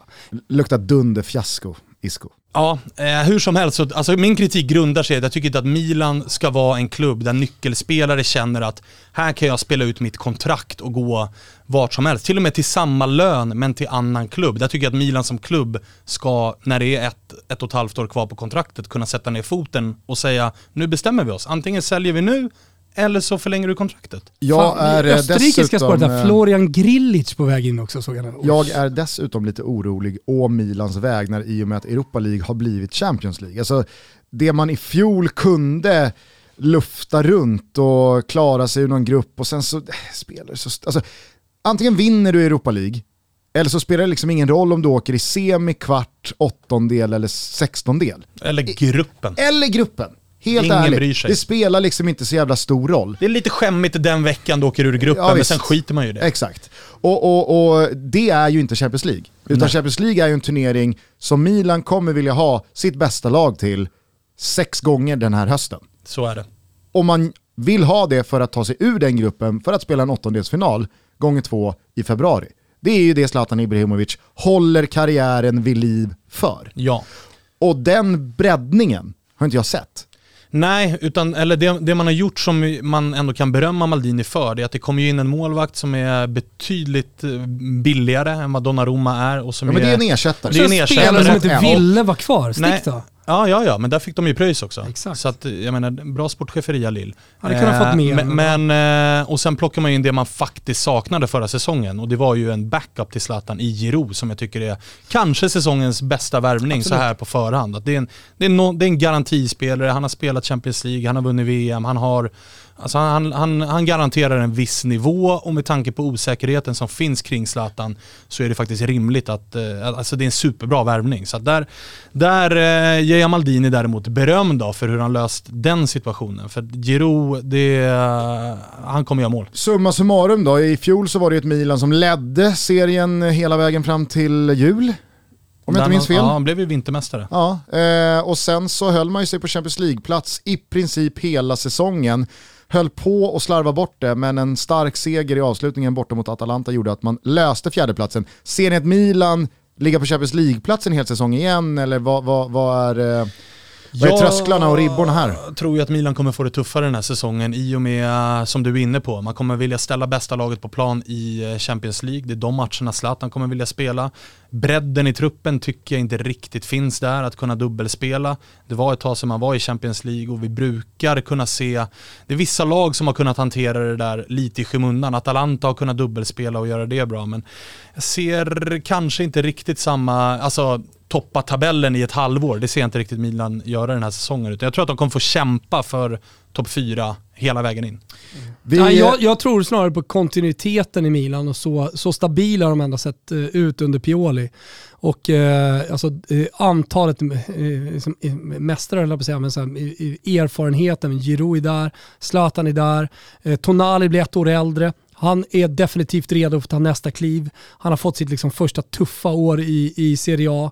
Eh, och, och sen just den här stabiliteten under coronan, att, att, att komma med mer eller mindre samma lag och att utveckla det laget också orolig över bredden. Hur ska man klara av att hålla eh, eh, Champions League-spelet uppe samtidigt som man måste kriga i ligan. Alltså du måste fokusera på ligan för att du ska kunna hålla dig i toppen.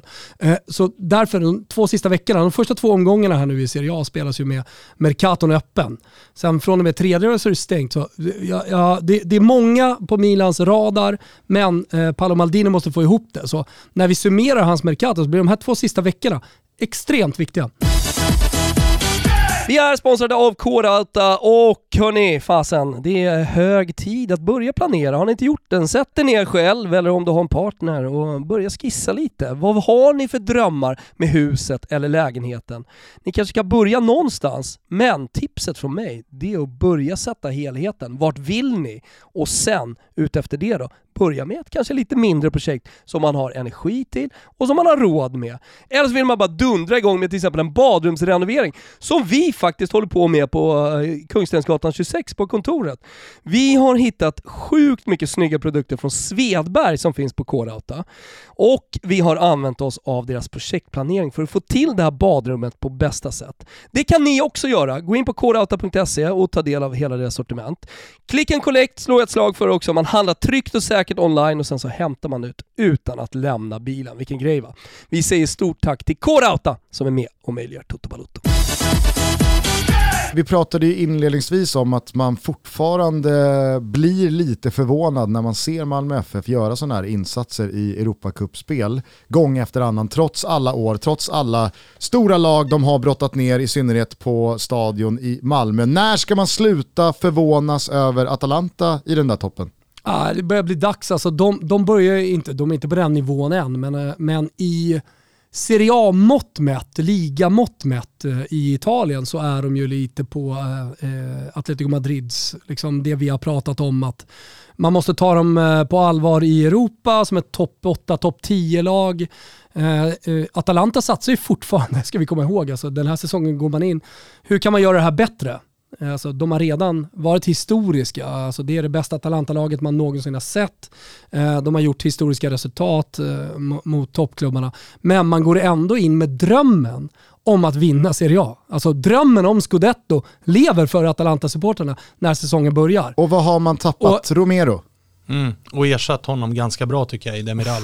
Exakt, ja, ja, jo, så, så, that's it. Nej, men alltså, det Atalanta... snackades väl lite att alltså, det är ju, det är ju Zapata absolut. skulle vara någon slags eh, pusselbit i hela Lukaku Ja, och det verkar ju inte bli... Nej, i och med att Dzeko är ju där. Ja, precis. Så Nej, men de förvånar ju där hela tiden också. Förlåt, den, men det gör de Ja, och den stora fördelen de har gentemot konkurrenterna där uppe, och då pratar vi alltså titelkonkurrenterna, det är ju kontinuiteten. Att de har fått behålla i stort sett allt de har velat behålla.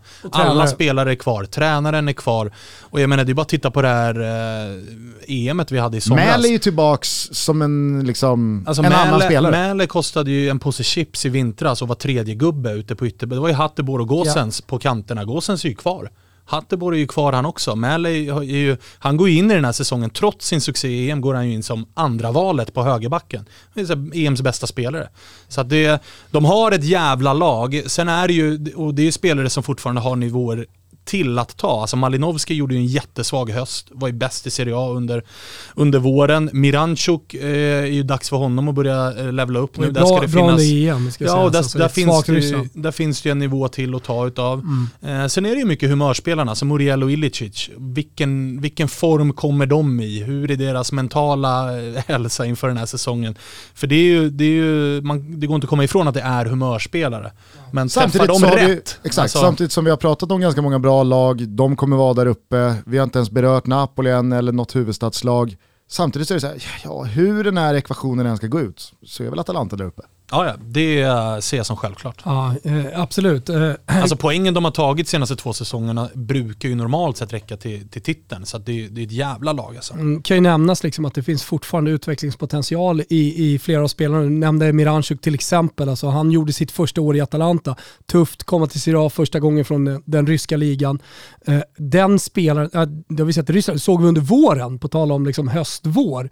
En spelare som blev bättre och bättre hela tiden. Jag tror att han kan lyfta otroligt mycket. Du har eh, Pessina, Mm. som gjorde succé i det italienska landslaget. Alltså, det är en ung spelare som fortfarande bara har, har snuddat vid eh, toppen av sin karriär. där finns fortfarande jättemycket att hämta. Ska säga så här, li, lite eh, tveksamhet, inte mycket, knappt någon alls, men ändå att Golini lämnar för eh, Tottenham och att eh, man tar in Musso. Jag gillar Musso, jag tror att det är en bra målvakt. Jag tror inte att det är ett, eh, ett tapp, men det är vad jag tror. Eventuellt kan det vara lite tapp på målvaktspositionen. Ja, på pappret säger jag att, det är att man levlar upp. Ja, jag det är tycker är Musso är, ja. klass. Ja, men du ser, du såg mer eh, Udinese än mig Klass. förra säsongen så att, eh, jag, jag, jag litar på dig där Svan. Vad, vad vet vi om eh, publik jävla eh, bra försäljning här? av Golini alltså. Att man släpper honom och får 50 miljoner för Romero.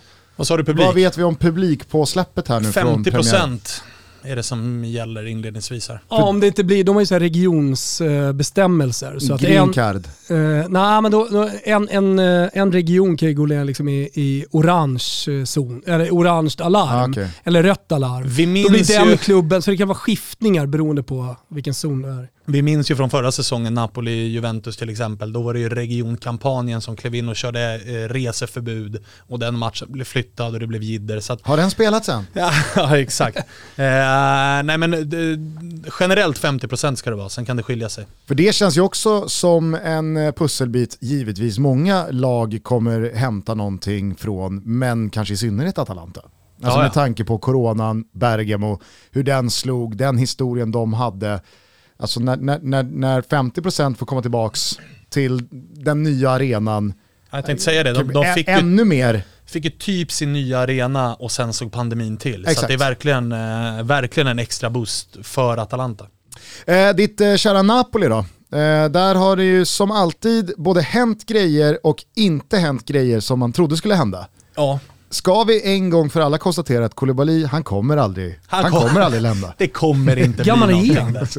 Det kommer, 40? Han är, ja exakt, nej men han är väl 30 nu va? Ja, du ser. Jag tror han alltså, 90. när, han skulle ju ha lämnat 91. när han var 26 liksom. Ja exakt, det blev ju ingenting och nu sitter ju, alltså De Laurentiis sitter, Han ju sitter väl kvar. fortfarande och gnuggar händerna och tror att nej, jag ska upp till två Ja, miljarder. ja, ja, ja, ja, ja, ja. Han sitter ju kvar med prislappen. Det, det är 150 miljoner euro vi ska ha för den här gubben.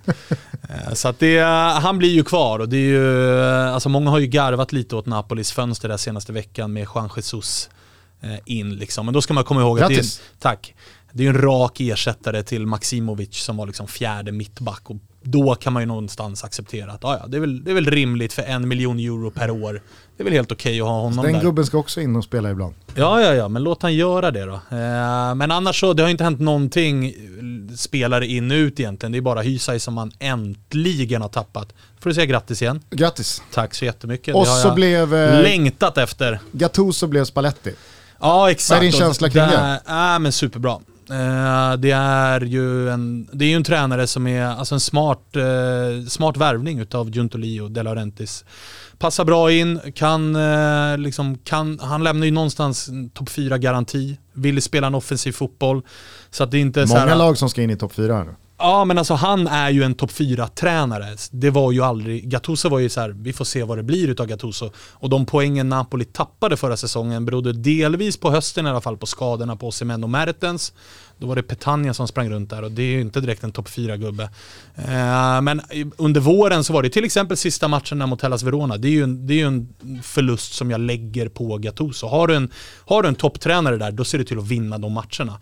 Det gjorde inte Napoli under Gattuso. Spalletti har ju det i sig på ett annat sätt. Och det jag gillar är att han alltid får sina anfallare att ösa in mål. Och där har ju Napoli och Semen som ju ser och det såg vi förra säsongen eh, under andra halvan, att där finns det en jävla potential alltså. Så där, där tror jag att det kan ösa sin kassa den här säsongen. Och så känns det väl också som att alltså, någonting hände med Insigne i fjol. Ja, verkligen. Alltså, det var den säsongen då han faktiskt blev lagkapten, inte Han bara... mognade och hittade något alltså, lugn och han Märktes ju i italienska bra. landslaget Ja. också. Och i land, Otroligt exakt, EM. exakt, och jag tror det här EMet också kan stärka honom. För det är ju en spelare som, som likt många andra som har varit i ditt Roma, men också har varit i Lazio, där det hela tiden blir det här tjatet om att det saknas titlar, det saknas stora titlar. Visst, du är bra, men vad kan du vinna? När en spelare som Insigne som är liksom en nyckelspelare får vinna ett EM. Det tror jag gör väldigt mycket med lugnet och med pondusen hos den spelaren. Så att jag, jag tror att Insigne kommer gå en jättefin säsong till mötes också. Och det viktigaste i den här Mercaton har ju varit att man har fått behålla Fabian Ruiz, man har fått behålla Zielinski. Lozano har ännu en säsong där han liksom, formkurvan pekar uppåt. Politano såg bra ut, så att det finns ju, truppen finns ju verkligen där för att absolut vara topp fyra och för att faktiskt, om man träffar rätt under Spalletti, faktiskt till och med utmana eh, hela vägen. Det, det tror jag verkligen. kommer ju aldrig hända. Nej, det kommer ju såklart inte hända, men utmana, det kan hända. Att man går och vinner, det tror jag verkligen inte. Din gubbe Maurizio Sarri plockade upp Lazio efter att eh, Simone Inzaghi lämnade för Inter. Eh, är, är, det, är det klart nu eller att Pedro sällar sig till den Ja, väldigt eh, glesa skara av spelare som alltså går från antingen Roma till Lazio eller från Lazio till Roma. 40 Då vet vem du ska dra upp? Eh, Radio di Luna. Arne Selmasson. Ja. Som alltså gjorde det 50-60-tal. Ja. Jag tror jag läste någonstans alltid att det var ihop 40 med år sedan. Simonsson. Eh, exakt, 40 år sedan den senaste spelaren gjorde det. Ja. Men det var inte då Radio Di Luna. Nej, nej. Ni vet ju vad Radio di Luna eh, var liksom upphovsman till för term. Eh, ja, det här har du ju sagt 27 gånger. Jag vet bara att det heter månstråle va? Alltså det betyder Ja, ja, alltså månstråle. det, det är exakt. Han var ju som en månstråle på Va, va, planen. va, vad betyder ens det? eh, Han månstråle. var som en månstråle på Nej, plan. men det- Jag får liksom det ingen snabb. bild av vad det Snabb- betyder. Exakt. liksom. Är det en månstråle? Ja, jag tänker det alltså. Det brukar man ju, blixt brukar ju vara snabb Nej. liksom, men nej. Månstrålen. Eh, Konkordat Le mellan... Sultanza Pacata. Alltså det tysta firandet. Ja, ja, Det var ja, ju ja, Selmassons. ja. Ah. Han hade gått då över Upphovsman till att inte liksom eh, fira. när fira man mötte för att respektera sitt, sin Gjorde han gamla... det? Le i, Sultanza eh, Pacata. Och den gjorde han i eh, Romderbyt. Exakt. King! King! Ja, ja. Ja, skitsamma. Pedro har i alla fall eh, checkat in hos Sarri och Lazio. I övrigt så var det ju ett Lazio som, jag vet inte om du delar min känsla, eller ni delar min känsla. Det var ett Lazio alltså det här Lazio, det fick punktering i fjol. Luften gick lite ur. Jag ser inte det här Lazio liksom återuppstå igen. Vadå, Filippa Andersson har ju gått. Jo, men? Inzaghi har lämnat, det känns som att det bästa man har fått av Luis Alberto, Immobile, Milinkovic Savic ihop och så vidare. Alltså, jag, jag, jag, jag, ser, Alltså, så jag, här, ser, det jag ser bästa- inte höja sig från i fjol. Framförallt så det som behövdes var ju faktiskt ett, eh, ett tränarbyte. Alltså jag tror det var bra för alla parter att Inzaghi drog. För jag Kanske, tror- fan nu när jag tänker att Sarri, ja, är Ja. det någon så är det väl Sarri som Ja, liksom, för att jag tror att den tar det till nästa för det var ju ändå, det var ju ett Lazio som väldigt... tror han är slut, alltså. väldigt Sarri, ja. Jag tror du det? Jag tror det är Ja, över det, där. Alltså. Det är möjligt att det är så, men i alla fall, det var ju... också det är ju, läst det är ju, det är ju påfrestande, påfrestande att spela den fotbollen som de gjorde under Inzaghi. Det var väldigt mycket kontringsfotboll, ligga lågt och så skulle det gå snabbt framåt och mycket försvara sig och hålla på. Nu blir det ändå någon form av nytändning och jag tror att vissa spelare kommer gynnas av det här. Jag tror att Filippa Andersson-värvningen inte är helt dum. Alltså jag, jag jämför alltid Sarri med Dia Napoli och då tänker jag roller. Pedro som en Callejon, det ser jag inte som helt dumt. Filippa Andersson ute till vänster, det ser jag inte som helt dumt. Det, Ritorni alltså, jag är så jävla... 2016, Nej, men alltså, jag säger inte att de kommer mm, topp fyra, utan jag säger att det kan, det kan bli helt okej. Men det, jag tror inte att det kommer vara så här kris och det ryktas om sparken Nej, men så, efter här, 12 börja, börjar man omgångar. jämföra med de andra lagen, alltså det Simone Inzaghi gjorde var ju fantastiskt. Och det, det Gitar gjorde, liksom, han höll dem där uppe hela tiden. Men jag tror att den här säsongen, alltså de lagen vi pratar om, Napoli, Milan, Inter, Juve, Atalanta, jag tror också Roma har tagit, tagit kliv förbi. Alltså, så att det, det, här året, skulle inte förvåna mig om Lazio skulle hamna nia. Nej inte mig heller. Och, och det enda jag håller emot det är att Sarri Ah, inte är absolut, slut. han får träff. Och han får träff. Mm. och, och det bara flyger. Men helt ärligt, det är fem sex år sedan Filippa Andersson höll hov i Romderbyn. Ja, ja. På tal om Ja, ja. gubbe som aldrig är, lämnar. det är sju, åtta år sedan Pedro var bra. Ja, ja. Helt Alltså, ärligt. Miljardmannen eh, Mil- Milinkovic Savic kvar. Lämnar jag heller aldrig. Ja, det, men det som talar emot är ju, alltså med typ en Pedro-värvning, det är ju att, att det är Sarri som pekar på att honom vill jag ha. Mm. Så att någonting, någonting ser han ju uppenbarligen i honom. Och vi får väl se. Vi får väl se. Det är, men absolut, det, jag ser inte ett Lazio som är med där uppe hela vägen. Absolut inte. Och inte om topp fyra heller. Jag tror det kommer vara ganska ordentlig distans till topp fyra för Lazio. Är Morici kvar? Ja, ja. Så jävla målsumpare alltså. Så usel. Han är verkligen... Han är Ja, är, riktigt Han är, han är dålig. verkligen Och sen så är det ju osäkert, Vicky tog upp det i, i dagens eh, Andiamo om att hon hade lite ja, men spaningar om Immobile, att Sarri hela tiden har spelat med mycket bollinnehav. Eh, vi, vet, vi såg hur Immobile var i, alltså Sarri spelar ju en fotboll som är ganska lik Mancinis fotboll. Absolut. Och vi såg en Immobile som hade stora problem under EM, just i det felvända, just i det tekniska, i kombinationsspelet. Och där vet vi ju Sarri att han gillade väldigt mycket Iguain som var väldigt bra i det spelet. Han skolade om Mertens som är väldigt bra i tekniskt vad som är bra i det? kombinationsspel. Inte Morici. Morici. Nej, verkligen inte. Och Caicedo. Där har du Morici, inte nyckelspelare. Caicedo. Inte Caicedo heller. Usel target alltså. Och Immobile... Länkspelet, värdelöst. Immobile är ju framförallt en kontringsanfallare som ska gå på djupet och få bollarna där. Så Caicedo, är ju, alltså Caicedo kan ju bara spela fotboll när klockan slår över 90. ja, ja, Det är ja. enda gången han kan spela Ja. fotboll. Ja, ja, ja. Det är du vad det- kallas? Ja men det var ju något, vad fan var det vi... vi Sona Cesarini. jo men vi gav ju det ett svenskt, gör- alltså- vi, gav ju, vi gav ju det ett svenskt namn. Ja, Göteborg. Nej.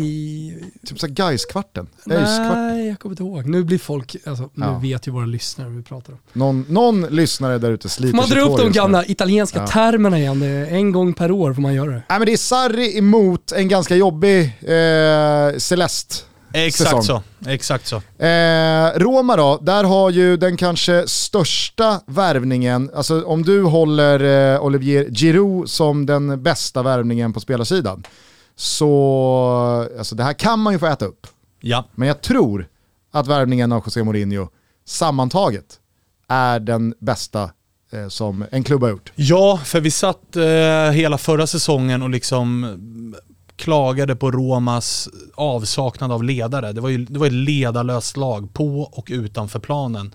Och då är det ju en, det är en jävla lyhörd klubbledning då som plockar in José Mourinho att styra upp det där och skaffa lite pannben i, i den där spelartruppen. Så det, det, jag ser fram emot det så oerhört mycket att se Mourinho. Såg ju helt okej ut borta mot Manchester United där i Europa League. Just det, just det, precis. Det var många som tog tag i det. Det var verkligen vackert att se. Alltså. Ja, ja. Nej men eh, Mourinho kommer ju in och visst, alla som har lyssnat på den här podden i många år vet ju att vi har eh, kastats mellan hopp och förtvivlan kring vår älskade Mo. Man har myggat av honom, man har skickat ut honom på savannen, men man har en soft spot för honom. Man älskar honom i grund och botten. Man vill att han ska resa sig. Med man, så pratar vi om vi här i Toto Balutta. ja, Du och jag. exakt. Ja, jag tror Svanen är Jag precis är i likadan. den båten också. Jag Ja. älskar Mourinho. Tack. Eh, det, det, man ger liksom inte upp på Mourinho. Man vill att han ska brotta ner Pep och Klopp nu, och, och, och gänget ja, ja, till men slut. framförallt nu är det helt nya förutsättningar. Ja, Alltså men, så här, nu är det Italien. men det, var, det, var, det- var fruktansvärt att se hans fotboll i Manchester United mot slutet. Ja, Det var fruktansvärt att se liksom nedmonteringen spelmässigt av det Tottenham-lag han tog, tog över. Jag är fullt medveten om det. Men han tar över ett Roma som i perioder under Fonseca började bygga någonting och det var XG-siffror som var bäst i Serie A hit och det var ett ungt, hungrigt och flygande Roma i Europa League dit. Men i slutet av dagen så kollade man på tabellen, man kollade på resultatraden mot topp 6, topp 7, topp 8. Knappt en seger. Knappt en ledare ute på banan och det är Roma vi pratar om. ja. Alltså jag vill, se, jag vill se ett fotbollslag som vinner matcher. Men vi kan ju konsta- konstatera en sak. Det är att han kommer till Roma som eh, går in i säsongen med helt andra förutsättningar och förväntningar än alla de klubbar du nämnde alldeles nyss. Alltså där, där var det liksom Premier League-klubbar med enorma pengar som gick in med supporternas förväntningar eh, och eh, ja, men så här, ändå experter som gick in och sa, "Ah, kan Mourinho göra det? Här är ett Roma som du säger, som ibland har sett ut som ett lag, en klubb på väg fram med nya ägarna, men eh, som allt som oftast har liksom Över en eh, säsong så har det inte varit bra. fallit och ja, precis, det, det har varit alldeles nu, nu, nu kommer han in mer eller mindre ska jag säga, nu har ju många förväntningar så och Mourinho kan ta tillbaka dem till toppen. Men det är fortfarande ett Roma som ingen placerar topp fyra självklart. Eh, och, och, och italienarna, säga vad man vill om liksom passion och eh, subjektivitet från supporterskap. Så det, det, det är en ganska fotbollsintelligent befolkning och de vet vad Roma startar som. De, de, de kan jämföra trupperna. Eh, och, och jag i alla fall, om jag jämför supporterskaror så upplever jag i alla fall att de, de, italienska supporterskarorna inte har för höga förväntningar inför säsonger. Nej. Samtidigt som när man tittar på truppen, jag tycker att det, jag hoppas att man får träff med Rui Patricio i mål, för det har ju varit en position som har jäckat Roma i ganska många år här nu. Eh, jag, jag, jag, tycker att spelarna man har fått behålla, kanske framförallt då eh, Veretout, Alltså otrolig spelare mm. när han får vara skadefri. Brian Cristante är ju också en... en Cristante, Mancini, alltså, det finns ganska många bra spelare som nog hade kunnat ruttna på vart Roma är på väg någonstans, Conference League, vad är det, och så vidare och så vidare. Ringt agenten och sagt ta mig härifrån. Men de har stannat, Saniolo är tillbaka efter en knäskada och den där knäskadan, det var nog för Roma kanske det bästa som kunde hända. Jag tror inte att eh, Sagnolo hade spelat i Roma i augusti 2021 om han inte hade dragit på sig knäskadan Möjligtvis för ett år sedan. inte, men han får ju ses som ett nyförvärv Absolut, och, det, och det, det, han är ju hungrig på att visa det han inte har hunnit visa hittills. Så han måste ju tillbaka till där han var när han skadade sig första Såg gången. Såg ni comeback-matchen? Ja, ja men alltså, alltså när, han, när han går in mot målvakten och det ser ut att bli en 50-50 mm. duell. Vi pratade om det när, det, när det skedde, ja. att modet man har att stoppa in knät där, ja. eller benet.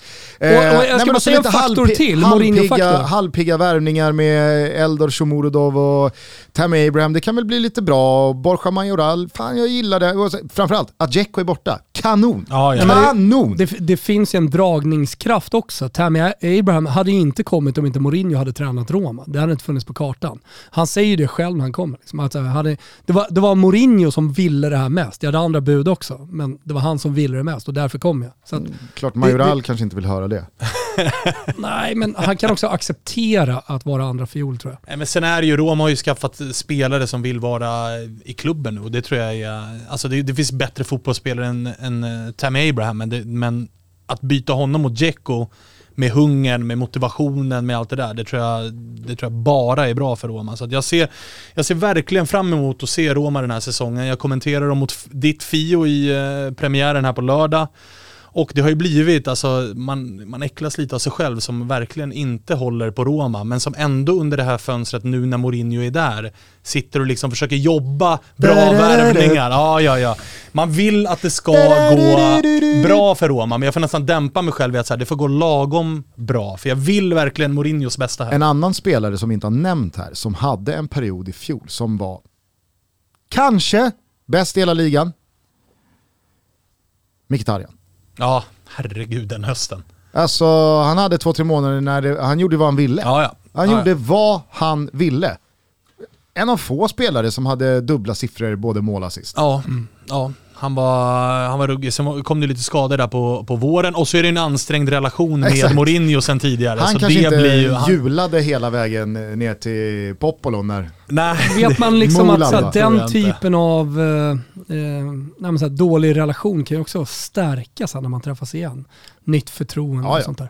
Alltså, det, det hoppas man väl ändå att men, både men, Mkhitaryan men kanske framförallt José Mourinho, alltså det är så här, ny klubb, vatten under bron, nu, nu tar vi det härifrån. Mm. Och sen älskar jag en spelare som vi inte ens har nämnt är ju uh, den som tog över binden efter Om det nu liksom inte är Wilfred Zaha, David Moyes-grejen. Ah, ja, då. Det är alla med på. Ja. Pellegrini ville jag gå till. Skärten Auden Soran Lukic. ja, du menar att nu. han var på dottern? Ja. Jag sa bara två namn. Ja, ja. sen får du göra dina egna Jaha. tolkningar ja, utav det. Men eh, Pellegrini, att han är kvar också, tror jag är jätteviktigt. Jag trodde verkligen att Milan skulle gå för honom. Mm. Eh, vilket man inte, det hade varit en bra ersättare till Chalanoglu, mm. tänker jag. Men att han är kvar och i Roma behöver det spela romare. Oavsett vem det är som är tränare. Och den säsongen ser jag också fram emot. De har många offensiva mittfältare. Och jag hoppas bara att Mourinho släpper lite, lite på den här parkera bussen Ja, men det tycker jag är liksom fint liksom, att, att, att, att, Roma behåller, alltså det är lätt att behålla ett Sagnola som har varit knäskadad men, men eh, man har traditionen ändå kvar och har både Pellegrini och ett Sagnola. Och uppenbarligen ägare som satsar, alltså man har spenderat Absolut. 100 miljoner euro den här sommaren Absolut. och plockat in Mourinho. Så att det är verkligen inte så här vi går på tomgång, plockar in Mourinho och hoppas att det löser sig utan man plockar också in spelare som ska lyfta det här laget. Ja, men så här, Tammy Abraham kostar 40 plus 2, eh, Shomorodov, han är inte gratis Alltså det, det är min gubbe, jag vet, men jag tycker att det är en jävligt bra spelare. Han kostar 20. Eh, och man värvar en mål. Alltså han Vinja har vi inte pratat om. Vänsterbacken som kostar typ 13 miljoner euro. Nej, men alltså, där, där är det väl bara Eller prata om, konstatera att man men... inte har sett speciellt Nej. mycket av honom. Men en Kommer från uruguayansk... Palmeiras. Jo, absolut. Men Ja, men det är därför vi inte har sett honom. en uruguayansk ytterback. Hej. Som Vad ska, kan gå fel? som ska vikariera tills Spinazzola är tillbaka. Vad kan gå fel? Ja, ja, han kommer ju köra. Vad kan gå fel? Jag älskar honom redan. Ja. Eh, vi börjar bli fett långa så att vi måste börja avrunda. Men men, men är, det, är det något lag någon av er brinner för att säga någonting om mellan då de, de stora och nykomlingarna? Ja, förra säsongen var jag ju på, då spelade vi in ungefär samma tid ju. Det var några veckor kvar på fönstret. Det verkade som att Rodrigo de Paul skulle lämna Udinese. Jag tippade Udinese att åka ur. Den här säsongen med Musso out, med de Paul out. Uh, Det är nu du hämtar hem det. Nu ska jag fan hämta hem det, för ersättarna, äh, det här är ett dassigt lag. Så Mm. att de, jag hoppas att de ryker och jag hoppas att Salernitana blir kvar. Thomas, du eh, har eh, pratat väl om Toro. Ja, nej, men alltså, jag tror ju på Toro. Eh, dels för att de förhoppningsvis då, eh, och som det ser ut, behåller Belotti. De behåller väldigt mycket av truppen. Det har fortfarande två veckor kvar. De ska göra någonting mer på Mercato. Jag gillar som sagt att Ivan Juric tycker att det ser ut som skit. Alltså är det, är det någon tränare eh, som verkligen kan få till det med så den typen av trupp som Toro har, ja men då vet vi att det är Ivan Juric. Är det någon tränare som snackar skit så mycket om sitt eget lag och värvningarna så är det Ivan Djuric som Ja men exakt. Men det slaktade finns mycket... Hellas hela förra året. Att vi värvar inte, truppen är skit och så kommer man tia. Går Hellas under här nu när Djuric har lämnat? Ja, för att jag tänkte säga också att det har skett, det är 12 stycken nya tränarnamn den här säsongen. Det är Di extremt många. Francesco i Verona. Ja, det är liksom. den jag, alltså, och jag tycker att majoritet, jag tycker att 11 av 12 är riktigt kloka liksom. De tar över där den som tränade tidigare, liksom, de hakar i varandra. Förutom i Hellas Verona där Di Francesco känns som han har greppat bara ett sista halmstrå för att hålla sig kvar i Serie A. Men den fotbollen han vill spela med den truppen Hellas Verona har, äh, det där kan Vad var bli, det för kan fotboll Bli. eh, som eh, Thiago Motta nu i Spezia? Ja, den är också intressant. Eh, Alltså, vad, var, vad var det för uppställning numerärt man pratade om det. tidigt när han var i Två, på igenom det? Två sex...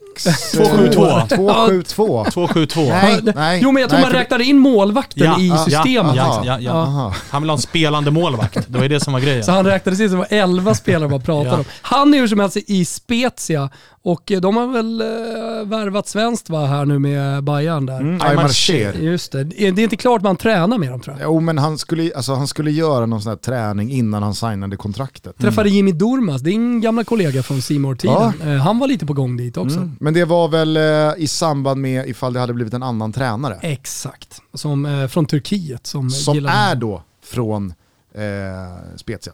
Och så Ja. korsar Nej, ju... han är Nej. från De Serbi, eh, han var med De Serbi Sassuolo tror jag. Ja, Vem?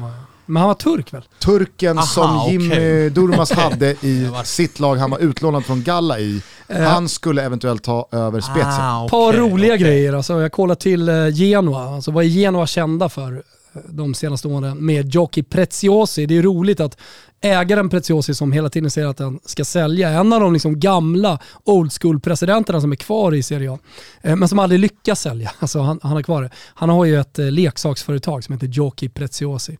Eh, eh, och eh, han eh, han leker ju med sitt Genoa lite som, ja men det är en leksak lite grann. Han verkar inte ha jättekul. Ja, men han, är, han verkar ta jätte... Nej det har han inte. Han är alltid sur och ska alltid sälja och allt det där. Men det är alltid en jävla massa nya spelare. Och kollar man då på startelvan inför den här säsongen så är det ju liksom fetmarkerat på nya spelare. Och eh, då, då visar jag bilden här. Alltså det, är, det är tre stycken som är kvar. Det är Mimmo, det är Badelj på mitten och det är Mattia Destro. Och sen är det liksom Ecoban, det är Cambiaso, inte med dubbel-S, det är Inte Hernani. Cambiasso. Storaro ska hitta in på centralt mittfält.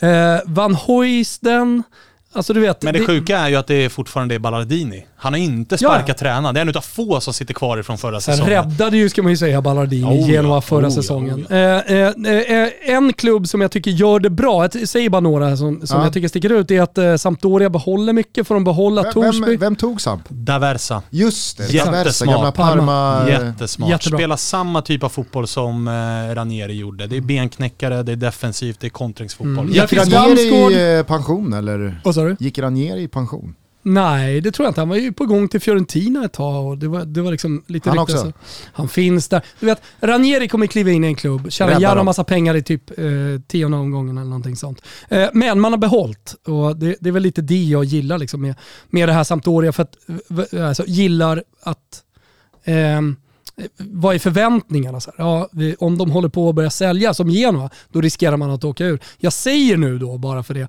att Genoa riskerar att åka ur. Eh, det- det, skulle man ju liksom kunna kolla på Genoa, ett säsongsspel. Udinese, Hellas. Klara eh, liksom, etablerade Serie A-lag som riskerar att ryka. Ja. Verkligen. Ja. Eh, Fiorentina har vi redan konstaterat kommer att ha en skitsäsong. Nej men de, jag, jag måste säger bara liksom... emot. Ja, det skulle kunna vara så. Nico Gonzales. Alltså eh, offensiv eh, vinge.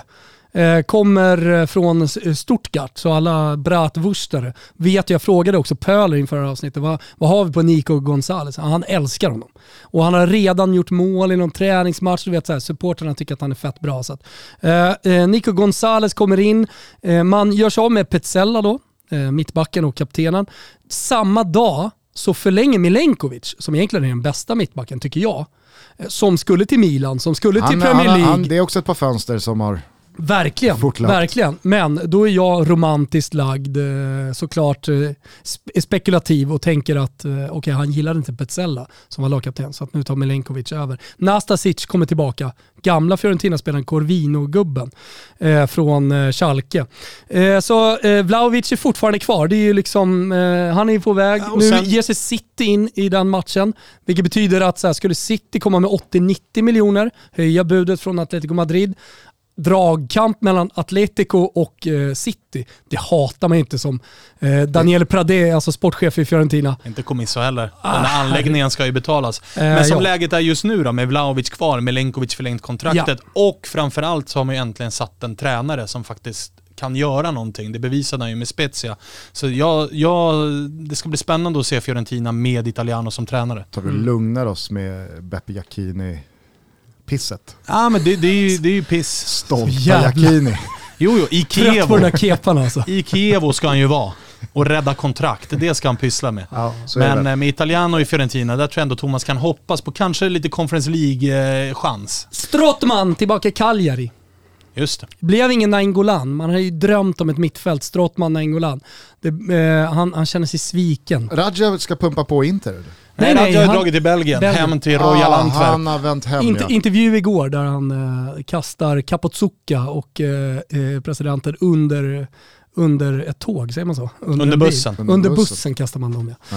Ja. Eh, vansinnig. Eh, men eh, ja, det är inte så mycket mer att säga om, eh, om Cagliari. Hörni, Serie A-säsongen drar igång på lördag. Man ser alla matcher hos Simor för 299 Barubas i månaden. Så får man dessutom alla fighter från La Liga och alla matcher från Champions League. Det blir fan inte bättre. Nej, det blir inte det. Många som frågar eh, liksom, hur man tillskansar sig det här erbjudandet. Vad gör man? Jo, men gå in på simor.se sport och sen så läser ni på där helt enkelt. Alternativt så går man in på telia.se sport för Mm. Oj. Telia har ju ännu större, fetare paketerbjudande där man även väver in rättigheter från andra kanalhus. Så att, Mm. eh, antingen telia.se sport eller simor.se sport och så kan man välja och vraka bland väldigt, väldigt fina erbjudanden. Faktum kvarstår dock att Serie A drar igång på lördag. Svanen, ska du berätta vilka tre fighter du eh, pratar igenom här i helgen? Ja, vi öppnar säsongen, jag och Vicky. Det gör vi på,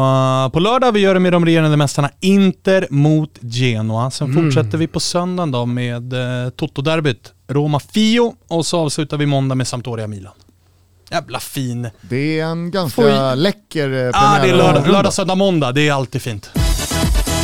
Eh, gubbar, lyssna lite till det här. Vi har ju inte slagit våra kloka huvuden ihop utan på varsin hand så har vi satt ihop varsin långtidstrippel in, trippel inför säsongen. Eh, och vi kan väl börja med Gustens då. Roma kommer inte förlora i derbyt. Kulusevski, han gör över 5,5 mål. Och Sassuolo som vi pratade om, ja de kommer på undre halvan. Eh, odds på det undrar folk. 20 gånger degen. Herregud. Eh, vi går över till eh, min då. Milan topp 4. Sagnolo över 6,5 mål. Jag tror sjukt mycket på Sagnolo den här säsongen. Och sen Torino då, topp 10. Så det är inte så att man behöver liksom vara på Europaplats. 13 gånger pengarna. Det är hämtgurkor rakt över. Slutligen då Svanemars Osimhen över 20,5. Det skriver vi under rakt av. Napoli före Milan skriver vi inte under, men det är ändå bra om man då lyssnar till Svanemar och tror att hans kunskap är större än min. Och sen då Giroud to score more goals than Zlatan. Det är väl inte, det är väl inte så jävla konstigt att han ska göra det odds i alla fall på den här trippen 11 gånger pengarna. Sen kan man hitta mina singelspel också. Milan topp 2, odds 10 gånger pengarna. Torino topp 8, alltså jag spetsar det lite hörni. Odds 3,5 gånger pengarna. Och sen så Sagnolo över 9,5. För jag tror fan han gör 10 plus i år. Han ser så jävla bra ut och han är revanschlysten. Eh, tre gånger pengarna hittar de på Betsson.com och eh, under godbitar. Boostade odds. Kom ihåg att ni måste vara 18 år fyllda och att eh, stödlinjen.se finns om man har problem. Det var allt gubbar från Serie A va? Det var väl det? Nej det var väl inte Eller- allt, men det var fan det vi hann med idag. Alltså, vi, nu är vi kliver in, vi kliver in på övertid och nu även straffläggning. Exakt. Så att eh, det är läge att eh, klappa ihop den här korvmojen Mm. och så tar vi en matig fotbollshelg. Vi hörs igen på måndag morgon. Ha det himla fint till dess. Tack till Svanen som kom och gästade oss och bidrog med din stjärnglans och expertis. Tack själva. Tack Förväntningarna måste jag säga är jävligt stora inför den här säsongen på dig Svanemar. Själva. Mm, det hoppas jag. Ja, du kliver in som lite av en stjärnspelare på Simor. Och Gusten, nästa sändning får man se samma entusiasm och intensiva Gusten. Alltså det, var, det var ett energi eh, påkopplat eh, litet paket vi såg i studion igår. Jag älskade det! Det var något med den här rocken. Den gjorde någonting med mig. Ja, men jag kände det alltså. Och samtidigt, får jag säga en sak bara? Du tog med dig lite Toto in. För eh, eh, när jag sätter tider i studion, då är det liksom väldigt så här. Ja, men du, du är programledare Gusten. Igår var det Degen eh, på söndag och ja, Ja, lite ja, mer lättsamt. Ja. Det var ingen rock det där, det var, det var en mantel. Det var mantel. Ja, får vi se om vi får se den ytterligare. Vi körde ett litet kort eh, Christiansen-klipp där när han eh, tar ner bollen i luften och kommer på avslut Mm. direkt på halvvolley. Och då hör man mig bara när de bilderna rullar och Kim pratar. När jag ser i slowmo bara, äh, men sick. Tänkte jag också på. Ja. Undrar om Thomas hörde det där. Det hörde jag. Eh, vet du vad Gusten? Tips Ja. inför eh, kommande sändningar. Fortsätt med slips och alltså, ta inget för givet. Slappa inte ner dig med bara skjorta och tröja. Nej, nej, Nej. det ska jag inte göra. Bra. Det ska jag inte göra. Tack. Eh, fan vad kul det är att ni lyssnar. Eh, tack för idag, vi hörs snart igen. Ha en trevlig helg. Ciao tutti. Ciao Tutti. Ciao Tutti. Ska vi gå, ska vi gå ut på något i match? kan vi göra det en gång till? Det går. Faktiskt. Forse non sarà una canzone a cambiare le regole del gioco, ma voglio viverla così questa avventura, senza frontiere, con il cuore in gola. e il mondo in una giostra di colori. E il vento accarezza le bambine